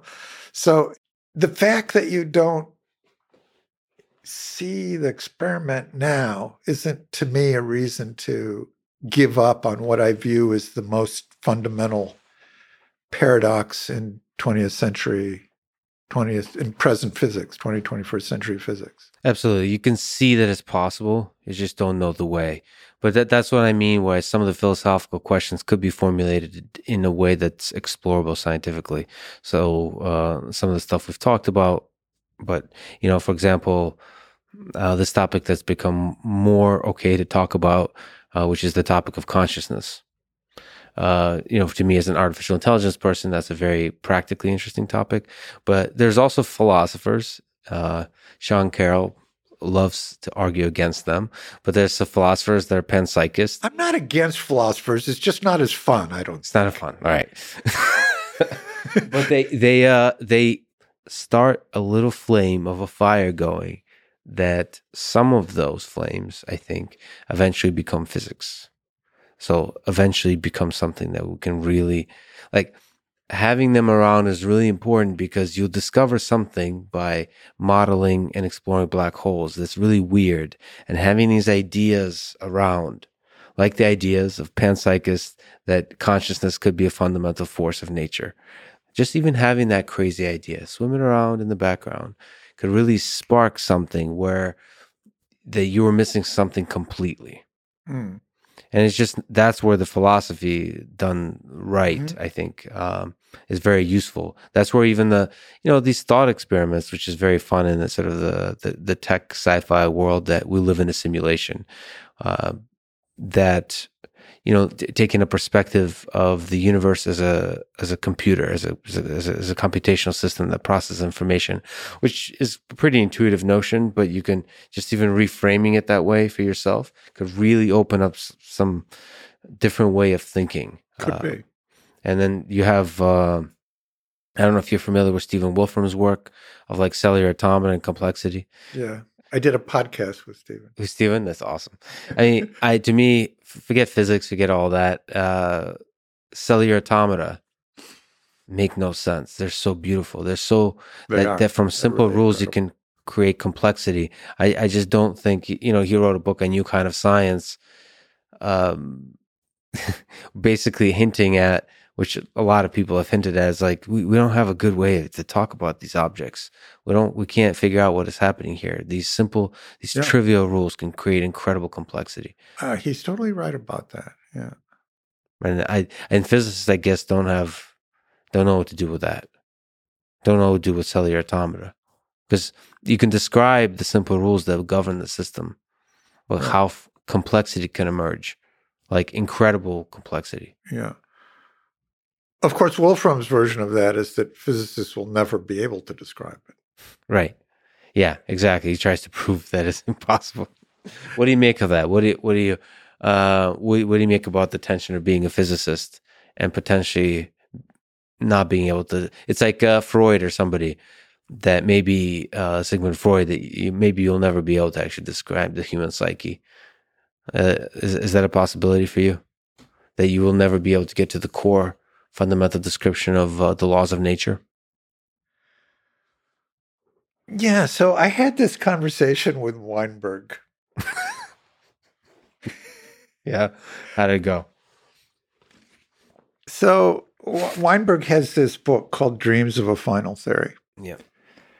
And I had this conversation with him. I said, why do you think um, there's ever going to be a final theory? Why should there ever be a final theory? I mean, what, what does that mean? The physics department's shut down. We've solved everything. Um, and, you know, what, is it, doesn't it seem that every time we answer some old questions, we'll we'll just find new ones and that it will just keep yeah. going on forever and ever? And he said, well, that's what they used to say about the Nile. They were never going to find the end. Then one uh, day yeah. they found it. Yeah. So I don't know. Um, it, string theory doesn't. String theory doesn't look like a candidate to me for a final theory. It, as it stands now, it, it doesn't get to the bottom of the well, it doesn't, to the sides, into the whole. Yeah, the whole, it seems to me that even if we kind of solved it and we've did experiments, there still would be more questions, like why are there four dimensions instead of six? It doesn't seem to have any anything that in it that would explain that. It, mm-hmm. You could you can always hope, you know, that there's something that we don't know about string theory that will explain it, but but it but it still doesn't look like it's going to answer every question. And um, why is there one time, not two? You know, why is there? You know, it, it doesn't seem like it's. I don't even know what it would mean to answer every question. Well, the, to, to answer every question, obviously.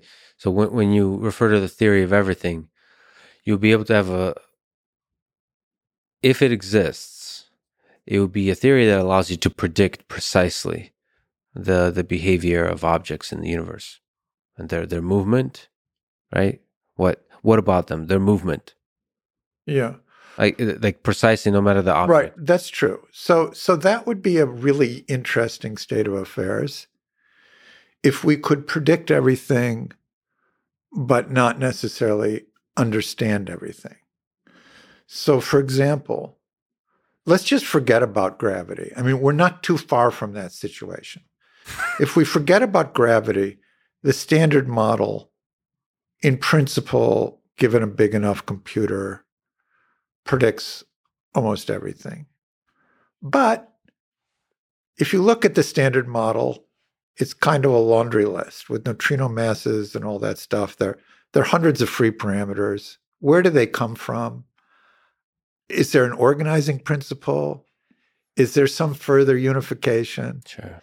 So, so being able to predict uh, everything is not the only goal that physicists have. Mm-hmm. So on the way to trying to predict, you're trying to understand. That's actually probably the goal, is to understand. Yeah. But, but, but, you, right. We're more interested in understanding than actually, than actually doing the predictions.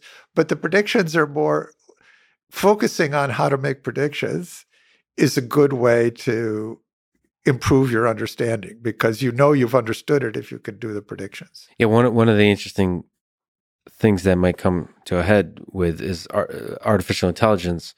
There's an increasing use of A I in uh, in physics.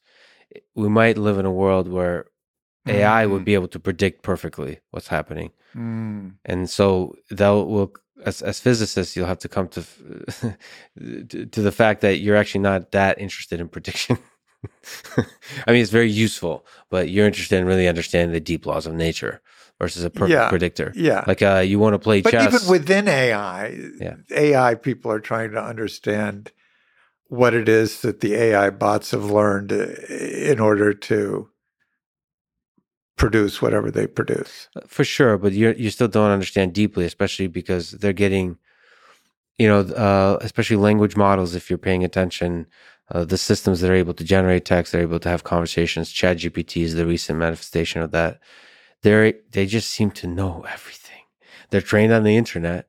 They yeah. seem to be very, very good at uh, something that looks like reasoning. Mm-hmm. They're able to generate. Uh, you can ask them questions. They can answer questions. It just feels like this thing is intelligent, right? Uh, and I could just see that being possible with physics. You ask any kind of physical question and it'll be able to very precise about a particular star system or a particular black hole. It'll say, well, these are the numbers. You should, it's, it'll perfectly predict. Uh, and then sure, you can understand uh, how the neural network is, the architecture is structured. Actually, for most of them now, they're very simple. You can understand what data is trained on, huge amount of data. You're giving it a huge amount of data from a very nice telescope or something. And then, but it, it, it seems to predict everything perfectly, you know, how a banana falls when you throw it. It, it like it, everything is perfectly predicted. You still don't have a deep understanding of what governs the whole thing. Um, yeah. And maybe you can ask it a question. It'll be some kind of Hitchhiker's Guide to the Galaxy type answer uh, that, you know, it's, it's a funny world uh, we live in. Of course, it's also possible that there's no such deep, simple governing laws of nature behind the whole thing. I mean, you, there's something in us humans. It's possible that wants it there to be, yeah, but doesn't have to be, right? Right. I do. What, what's where? Where do you? Again, you're betting the. You already bet the farm, but if if you were to have a second farm, do you think there is a theory of everything that we might get at? So um, simple laws that govern the whole thing. I don't. I don't. Uh, honestly, I I don't know. But I'm pretty confident that if there is, we won't get to it in my lifetime. I don't think we're near it.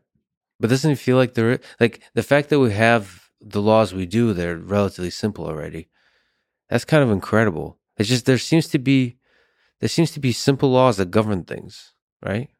By theory of everything, you mean theory a theory of uh, of everything, an an algorithm to predict everything. But a simple algorithm.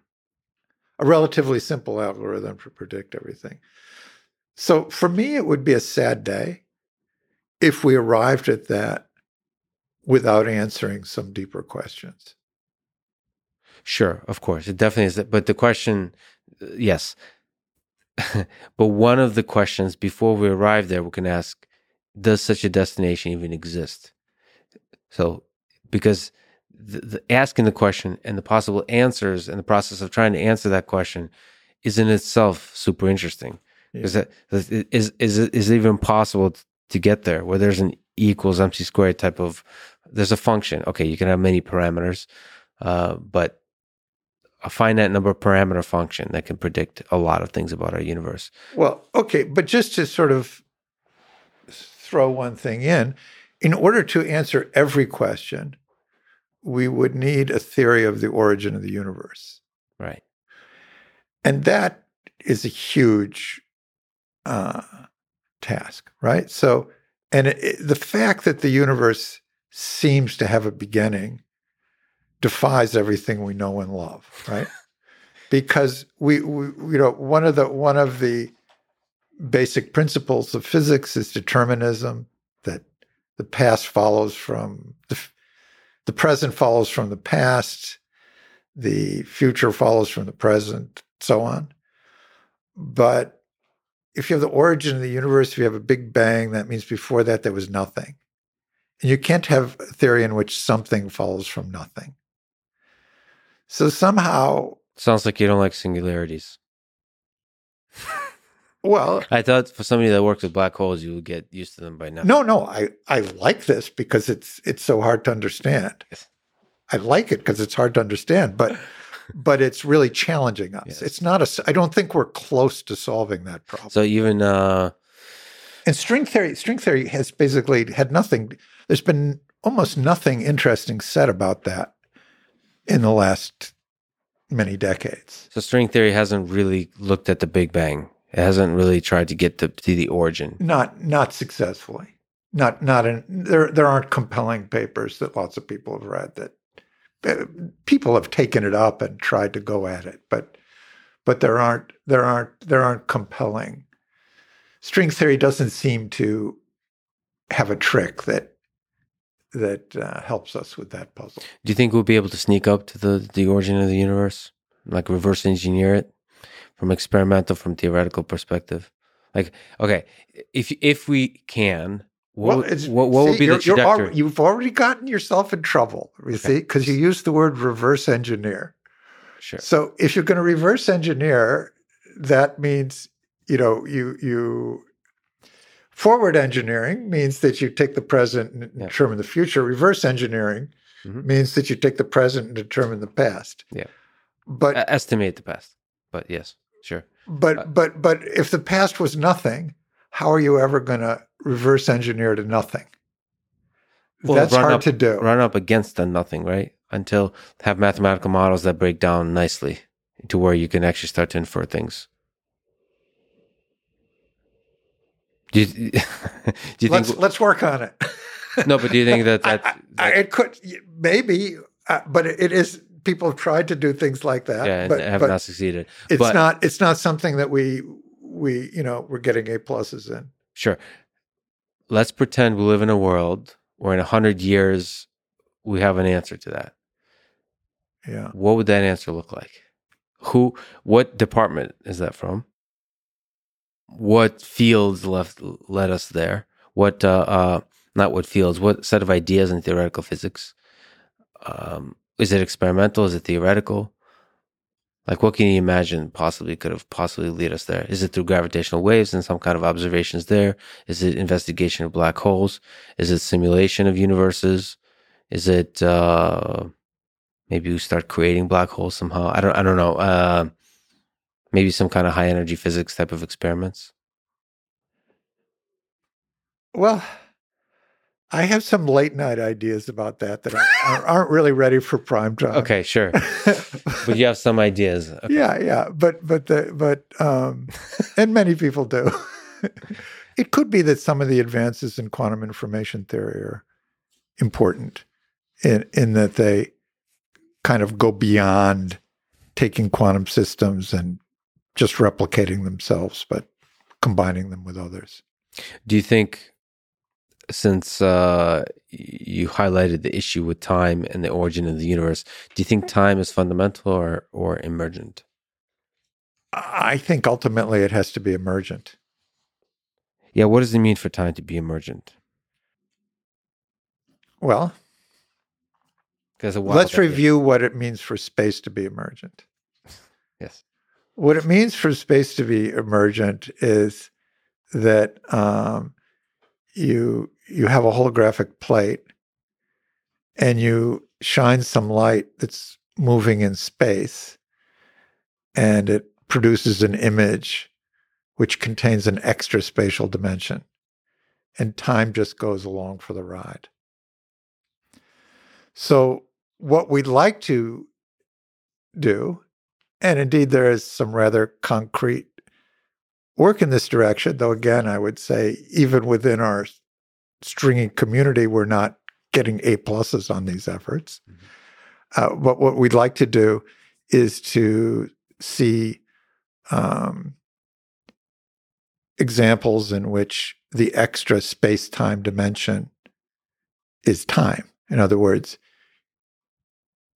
usually what, what we understand very well mathematically is how to take systems Uh, in some number of space-time dimensions and rewrite them as a plate in fewer space dimensions.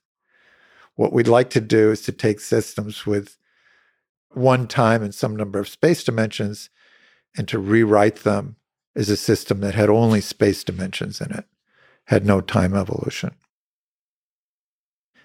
And there are some fairly concrete ideas about how to do that, but they're not, you know, u- universally accepted even within the stringy community. But isn't it wild to you? Yes. For, for to be emergent? How yes. do we intuit these kinds of ideas as human beings for whom space and time seems as fundamental as well, apples and oranges? They're both illusions. Okay. They're both illusions. Even time. You co-authored a paper titled Photon Rings Around Warped Black Holes. First of all, whoever writes your paper titles, you like uh, the soft hair and the and and the term black hole and the Big Bang, you're very good at coming up with titles yourself. Anyway, you co-authored a paper titled Photon Rings Around Warped Black Holes. In it, you write, quote, recent work has identified a number of emergent symmetries related to the intricate self-similar structure of the photon ring. So what are photon rings? What are some interesting characteristics of a photon ring? Um, so that was a paper with uh, Dan Kopitz and Alex Lipsaska that just came out. And this is, uh, paper is kind of a wonderful example of what happens when you start to talk to people who are, you know, way out of your comfort zone of know different stuff and look at the world a different way. And and um, some two or three years ago, um, I'm I'm part of this uh, the Black Hole Initiative, and I'm also part of this Event Horizon Telescope collaboration that took the famous, uh, though I had nothing to do with the experiment, but Uh, uh, that that took the famous picture of the, of the mm-hmm. donut of of M eighty-seven, and um, through conversations with them, which started out in an effort to understand the image that they'd seen. So it's a great thing for somebody like me, a theoretical physicist, lost, seemingly lost in stringland, to be p- presented with an picture. actual picture of a black hole, and asked, and to be what? asked, to be asked, what can we learn from this? Yeah.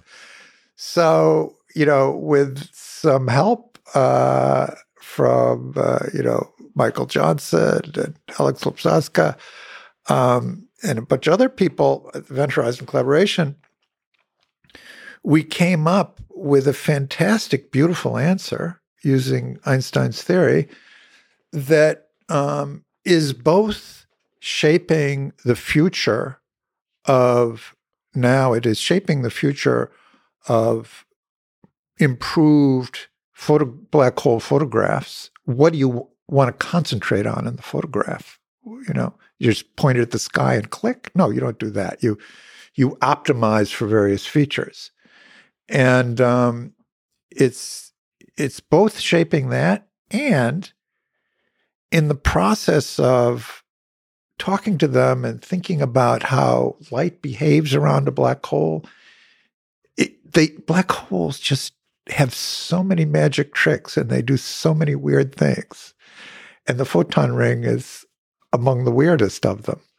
We understood the, this photon ring, and in the process of this, we said, hey, this photon ring has got to be telling us something about the puzzle of where the holographic plate is um, outside of an ordinary astrophysical black hole. I mean, we nailed it for the stringy black holes, but they have a somewhat different character. What's a stringy black hole? The the black holes that describe us the string the theory? Black holes that are contained in string theory, yes, and, okay. and they have different structure in them. Sure. Well, but actually, can we step back? So what was the light in the image taken in two thousand nineteen? Okay. Oh, no, not taken in two thousand nineteen, um, uh, presented in two thousand nineteen. So here's the puzzle. Um, what they really saw, uh, so the black holes tend to gather stuff that swirls around it. Yeah. And they don't know what that stuff is made of. They don't know what its temperature is. They don't know what kind of magnetic fields there are around there. So the form of the image has a lot of unknowns in it, that it's dependent on many other things other than the geometry of the black hole. Sure. So most of what you're learning is about the stuff. Now, the stuff, the swirling stuff, the hot swirling stuff is interesting as hell, but it's not as interesting as the black hole, which are the, which are the most, in my view, the most interesting things in the universe. So you don't want to just learn about the stuff. You want to learn about the black hole that, that is swirling around. So one of the, at the very first step, at the fir- very primitive level, this is just a big leap for human civilization to be able to see a black hole, and the way you can see it is because there's stuff around it. Yeah. But you don't get to learn much about the black hole. You get to learn more about the stuff just from the image. Yeah. Okay. But you're not going to learn about the details before right. you've even seen it. Because there's, there's too many parameters, there's too many variables that govern the stuff. Yeah. So then we found a very wonderful way to learn about the black hole. And here's how it works. A black hole is a mirror. And the way it's a mirror is if light, a photon, bounces off your face towards the black hole, and it goes straight to the black hole, just falls in, you never see it again. Mm-hmm. But if it just misses the black hole, it'll swing around the back and come back to you. Yeah. And you see yourself from the photon that went around the back of the black hole.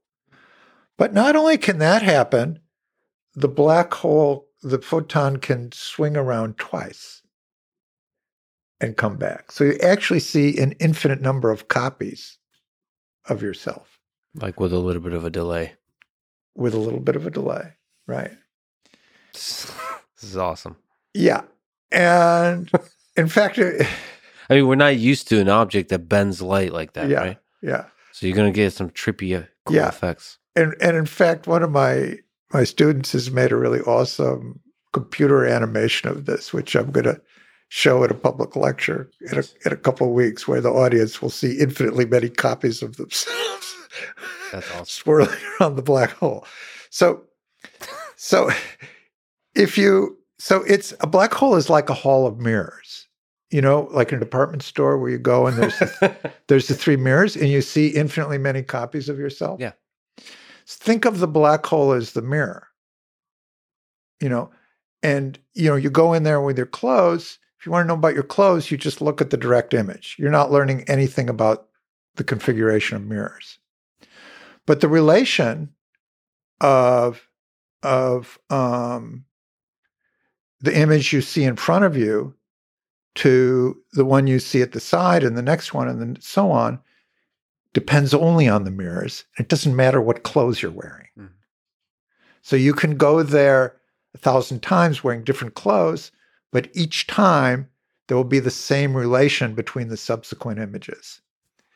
And that is how we're going to learn about the black holes. We're going to take the stuff that is swirling around, and we're going to tease out the subsequent images and look at their relation. And there's some very beautiful, really beautiful mathematics, which we were surprised to realize with the volumes and volumes of papers on black holes and their properties, this particular, because it was a physical question that had never been asked in exactly this way. So basically, you're looking at the the relation between fo- the subsequent images. The relation, but those are ultimately formed by photons that are swirling around. That photons are, that are orbiting. So orbiting. The photon ring are the photons that orbit around and beyond. So like orbit and lose orbit. Like they are they. Yeah. Like so. Uh, uh wow. And that starts to give you, what can you possibly figure out mathematically about the black hole? Can you, the geometry of it, the, the, the spin geometry, of it? The spin, um, and you can verify things behaving. You know, we have never seen a region of space-time with such high curvature. I mean, yeah. the region around a black hole is crazy. It's not yeah. like in this room. Right. The curvature is everything, you know? you spent probably enough time with the math and the photons. Can you put yourself in that space? So we're like having a conversation in pretty peaceful, comfortable, flat space. Are you able to put yourself in, in, in a place around a black hole? Yeah, I'm able to imagine that kind of thing. Yeah. So for example, and actually there's a wonderful movie, um, Interstellar. Yeah. And um, in that movie, you know, Kip Thorne, of, of course, is a great theoretical physicist, experimental, who later won the Nobel Prize um, for LIGO. And that movie is very accurate scientifically. And there's some funny statements in there that of the, you know, one hundred million people who saw that movie, there can't be more than ten or twenty understood mm-hmm. about why Matthew McConaughey is ejecting the trash in a certain direction in order to, and, but the, you know, for example, if I were a spinning black hole right here, if I were spinning fast enough, you wouldn't be able to stay still there. You'd be have to be orbiting around like that, you know? You'd have to have your microphone on a rotating yeah, But basis. I wonder what the experience is, what the actual experience, because I mean, space itself is curved. Well, if space gets very curved, you get crushed. You know, no. Your body gets ripped apart because the forces are different on different parts of your Sure. body. Okay, so that would be... But if it, be... but if it can be less curved so that the curvature is very noticeable, mm. but you're not ripped apart. The fact that this was just nonchalantly stated is is, is just beautiful. Like two biological systems discussing uh, which level of curvature is required to rip apart said biological system. Very well. Um, so you propose in the paper that a photon ring of a warped black hole is indeed part of the black hole hologram. A photon ring of a warped black hole is indeed part of the black hole hologram. Uh, so what can you intuit about the hologram and the, the holographic plate from looking at the photon rings? Well, this paper is exploring a new idea. It's not make, it's not it, it's it's not making a new discovery, so to speak. It's exploring an idea and and and um, the ins and outs of it, and and and what might work and and what might not. And this photon ring, somehow everybody always thought that the holographic plate sat at the horizon of the black hole. Right. And that the quantum system that describes the black hole is inside the horizon. And it, in fact, um, we think it's plausible, and we give some evidence in some soluble examples, in this case, in an example in one lower dimension where we can handle the equations better, that the quantum system that describes the black hole should correspond to a region of space-time which is includes the photon ring. So it's bigger. Hmm. So that that would be the holographic plate. So that would the, be the holographic plate. All of that. I mean, okay. we didn't yeah. prove this. We we we uh, you know, we put it out there. It hadn't really been considered previously. We put it out there, and um, it does seem more plausible than the idea that it sits literally at the horizon. And it is a big, outstanding problem of of how you have a holographic reconstruction of black holes like M eighty-seven. Do you think uh, there could be experimental... further experimental data that helps explore some of these ideas that you have for photon rings and ho- holographic plates through imaging and through so, like higher and higher resolution images, and also just more and more data? I wish so, but I don't think so. And but what I think already has happened and will continue happen is that the, you know, there there are many different ways that uh, theorists and observers can interact. The gold standard is the theorist makes a prediction, the observer measures it and confirms it, or the observer uh, makes a dis- discovery and the theorist explains it. Um, but there's a lot less than that, which is really kind of the bread and butter of, you know, those are dramatic moments when that happens, right? Those are once in a lifetime moments when that happens. But the bread and butter is more when and it al- has already happened. They came to us and said, "What what is the interesting theoretical things we can understand in this swirl around the black hole?" And we gave an answer, and then that in turn jogged us to think about the holographic principle in the context of M eighty-seven a little bit differently. And so it's a useful, and in the same vein, it's useful to talk to the philosophers, and it's useful to talk to the uh, mathematicians, and, you know, a lot of, uh, you gotta, we just gotta, you know, we don't know where we're going. We just gotta like do everything. Let me ask you another sort of philosophical type question, but not really actually. Um, It seems that thought experiments are used, so it's not just mathematics that makes progress in theoretical physics, but thought experiments do. They did for Einstein as well. They did for a lot of a lot of great physicists throughout history.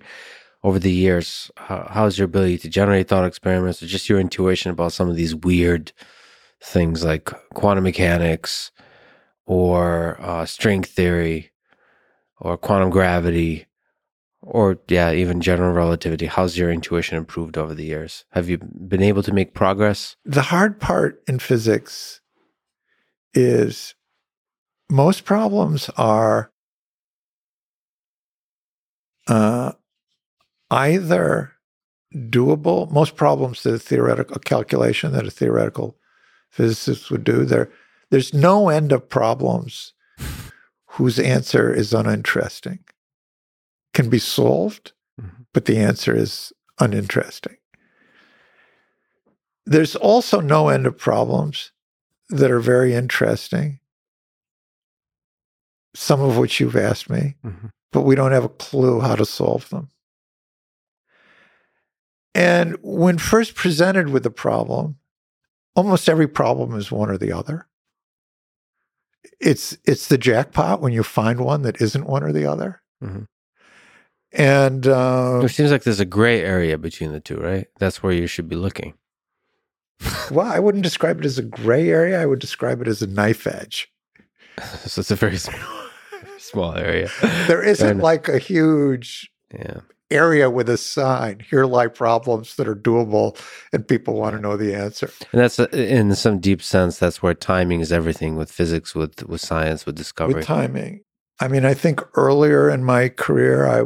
I erred more on the side of problems that were not solvable. Uh, the ambition of youth. Yeah. What what what made you fall in love with physics at first? If we can go back to the early days, you said uh, black holes were there in the beginning, but what made you? Do you remember what really made you fall in love? You know, I wanted to I wanted to reach nirvana, and I sort of realized that wasn't going to happen. And then after that, I wanted to know the meaning of life, and I realized I wasn't, probably wasn't going to figure that out. And then I wanted to, like, understand, you know, justice and socialism and world things, and couldn't figure those out either. And the, the So every, the, sim- the simplest, smaller and smaller problem smaller until you arrive at black holes. And then, I mean, most of this I'm talking about adolescence, you know. But but but um, it was the biggest problem that I thought that there was uh, a prospect of, but not a hundred percent, you know. And I was definitely ready to spend my my life in the wilderness, knocking my head against the wall, but. I haven't had to. I haven't solved them, but I've said enough interesting things that you're you're you're you're interviewing me. So so I'm not in the wilderness, but yeah. So do you remember the the early days? Do you have Do you feel nostalgic when you think back to the ideas, the circumstances that led down, that led you down this, the path towards black holes, towards theoretical physics, towards the tools of physics, towards this really fascinating world of theoretical physics? Well, I wouldn't, I wouldn't add nostalgia to it, because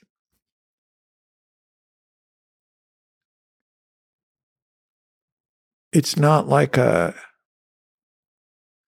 you know, a summer in Italy or something. It's it's like there, there, there's there there's results that are there that sure. that that people are, and that's what's that's what's so gratifying. I mean, of course, one's name disappears from these these things, um, unless you're Einstein or Newton or something. You're, people are not going to remember my name in fifty years. Well, most, no, basically every name will be forgotten in hundreds of years, yeah. Yeah. And are I, you able to, by the way, um, love the idea, the exploration of ideas themselves without the names, the recognition? Yeah, yeah, that's, fame, what, that's what I'm saying. So I have not, I hope someday, but I have not, um, you know, there are some experiments now to verify some of my predictions about, you know, properties of gravity and so on, but I I have not, like,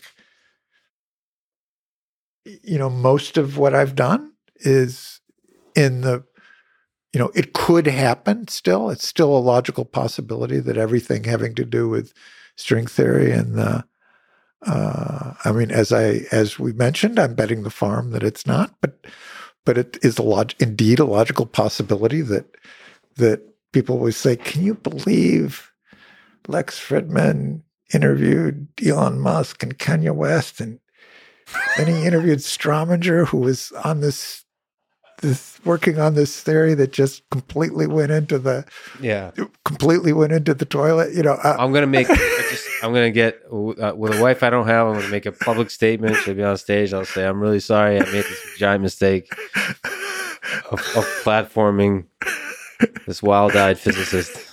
The belief for decades in the power of theoretical physics, yes. No, like you said. So that could happen. It could happen. It yeah. could happen. It's it's in the, and of course, if that couldn't happen, yeah. it wouldn't be real exploration, right? Absolutely. And um, so, but I, I, you know, I do take a lot of satisfaction that some of the things I discovered are, at the minimum, mathematical truths, and they're still, so you don't have that sort of nostalgic feeling of it being something that was gone, and and uh, and I'm still making discoveries now that I'm as excited about. We'll see if they hold the test of time, that that stand the test of time that these other ones did. That, but that I'm as excited about as I was about those when I when I when I made them. I am easily excitable, as my friends will tell you. Well, one interesting thing about you is, is and I have been very excited about things which turned out to be completely wrong. You know. Well, yeah. that's the, the excitement is a precondition for uh, uh, for breakthroughs. Um, but you are also somebody, like just like you said, you don't have a cynical view of the modern state of physics. No. So, so there's a lot of people that glorify, like, the early days of string theory, and that, you know, all the yeah, stuff we made in the twenties. Always, so. yeah, yeah, yeah. But you're saying, like, this, this to you, uh, might be one of, if not the most exciting times to be a theoretical physicist. Like, uh, when when uh, the alien civilizations five hundred years from now that visit Earth will look back, they'll they'll think the twenty-first century, some of the biggest discoveries ever were made in yeah, the twenty-first I mean, century. When they have a when they have a measurement of string theory, the fun's over. No, but then, then we have to go on to something new, you know? No, there's deep, there's there's going to be deep. The fun is over. Oh, man. Um, but there is an end to the Nile, right? I mean, there that there's... Is a, there? I, uh, who told you? some some Weinberg guy. Uh, uh, let me let me ask you another trippy out there question. Uh, so, uh, again, uh, perhaps unanswerable from a physics perspective, but do you wonder about... Um, alien civilizations? Do you wonder about other intelligent beings out there making up their own math and physics, trying to figure out the world? Do you think they're they're out there?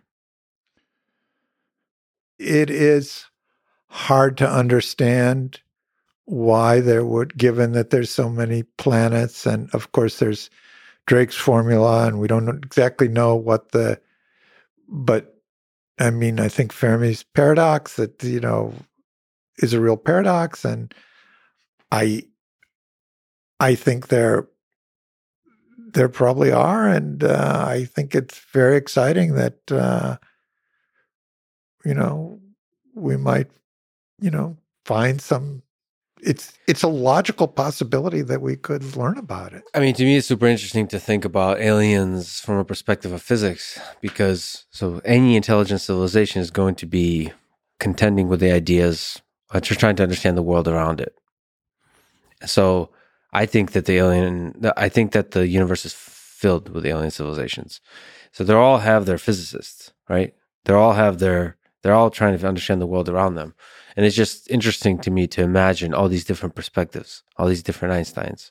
Yeah. Like trying to make sense of like... Though they might be more different than we think. What, they why? might be different in a way that we haven't even thought of. Like smarter or different? Just just different, something that we don't even, we're not even able to describe now. We yeah, just haven't thought of it, you know? Yeah. Yeah, this, this is a really frustrating thing when we think... From uh, me as an A I person, you start to think about what is intelligence, what is consciousness, and, and you start to sometimes, again, uh, night, evening thoughts is um, how little we understand, how narrow our thinking is about these concepts. Yeah, yeah. Uh, that that it could be intelligence, could be something, could be intelligent and be very different, intelligent in a very different way. That we won't be able to detect because we're not keeping an open mind, open enough mind. And that's kind of sad because to me, there's also just a strong possibility that aliens or something like alien intelligence or some fascinating, beautiful physical phenomena are all around us. And we're mm. too dumb to see it for now. We're too mm. close-minded to see it. There's something we're just deeply missing, whether it's uh, like fundamental limitations of our cognitive abilities or just because our tools are uh, per, too primitive right now. Uh, or like the way we, it's like you said, like uh, the ideas seem trivial once you figure it all out, looking back. Yeah. But that kind of makes me sad because there could be so much beauty in the world we're not seeing because well, we're too dumb. There surely is. And that's, I guess, the process of science and physics is to keep exploring, yeah. to keep, keep exploring, to find the thing that will, uh, in a century, seem obvious. Well, it's something we know for sure. I mean, the brain we don't really understand, and that's got to be some fabulously beautiful story. That uh, I'm hoping... Some of that story will be written through the process of trying to build a brain, so the process of engineering intelligence, not just the neuroscience perspective of just looking at the brain, but trying to create it. Uh, but yeah, that story hasn't been uh, written almost at all, or just the early days of figuring that one out.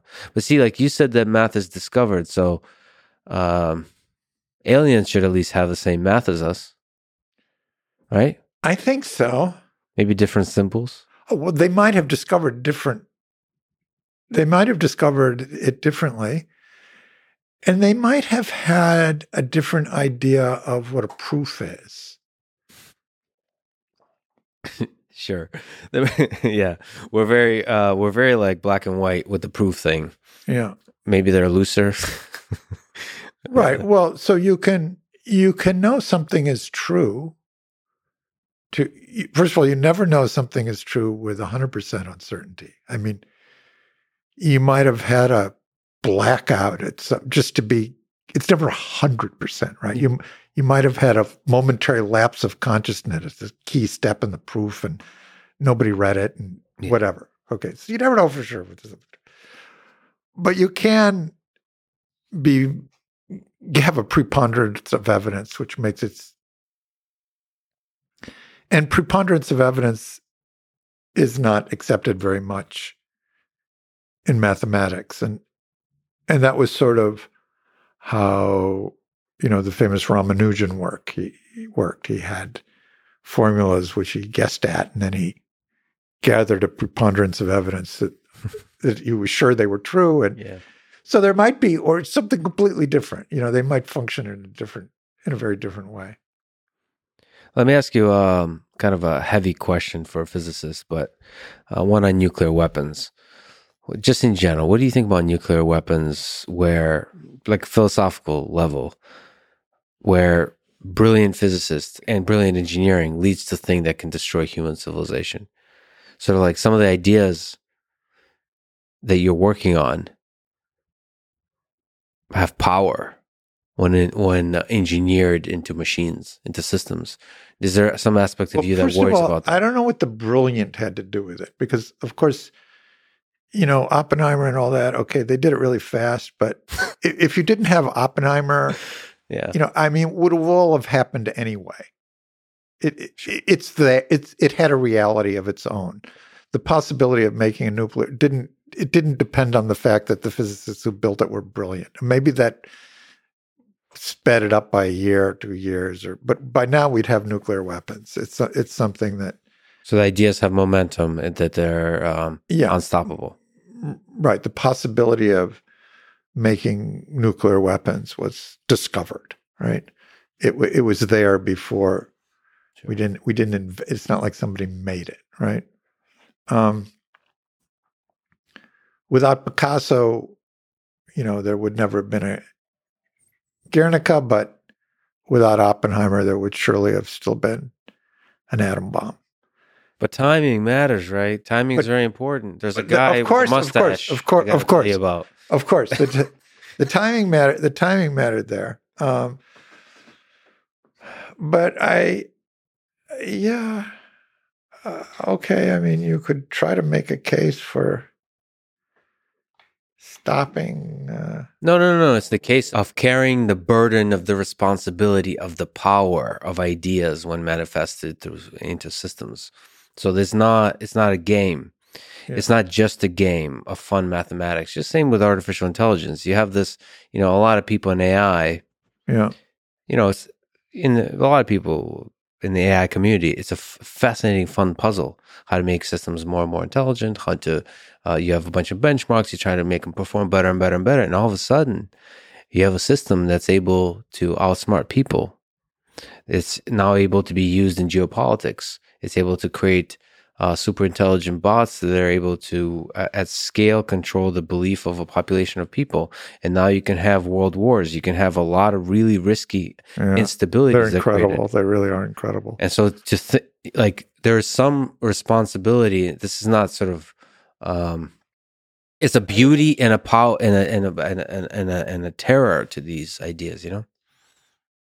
Yeah.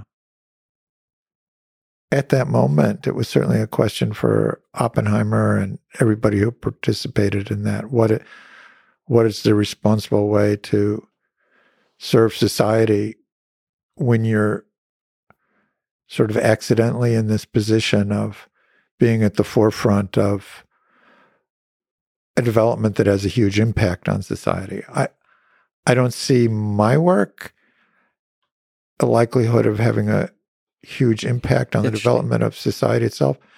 But if I were you, oh, I love working, this. working on A I, yeah. I think that there is a possibility there, and that it is, as a responsible scientist, that it, it's really not a good thing to say, I'm just the scientist here and I'm figuring out what's possible, um, because you're in a role where you You're, you know, you have more of a a podium to influence things than other people, and it's your responsibility as a citizen of the planet. Or, or let me phrase it a little less shouldy.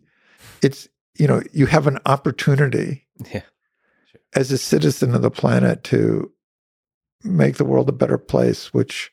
Which it would be sad to to bypass.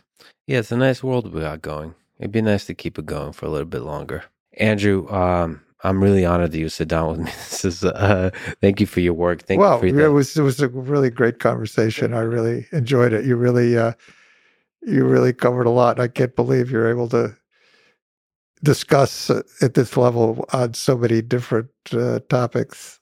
So it's a pleasure. It was it was super fun. Thank you. Thanks for listening to this conversation with Andrew Strominger. To support this podcast, please check out our sponsors in the description.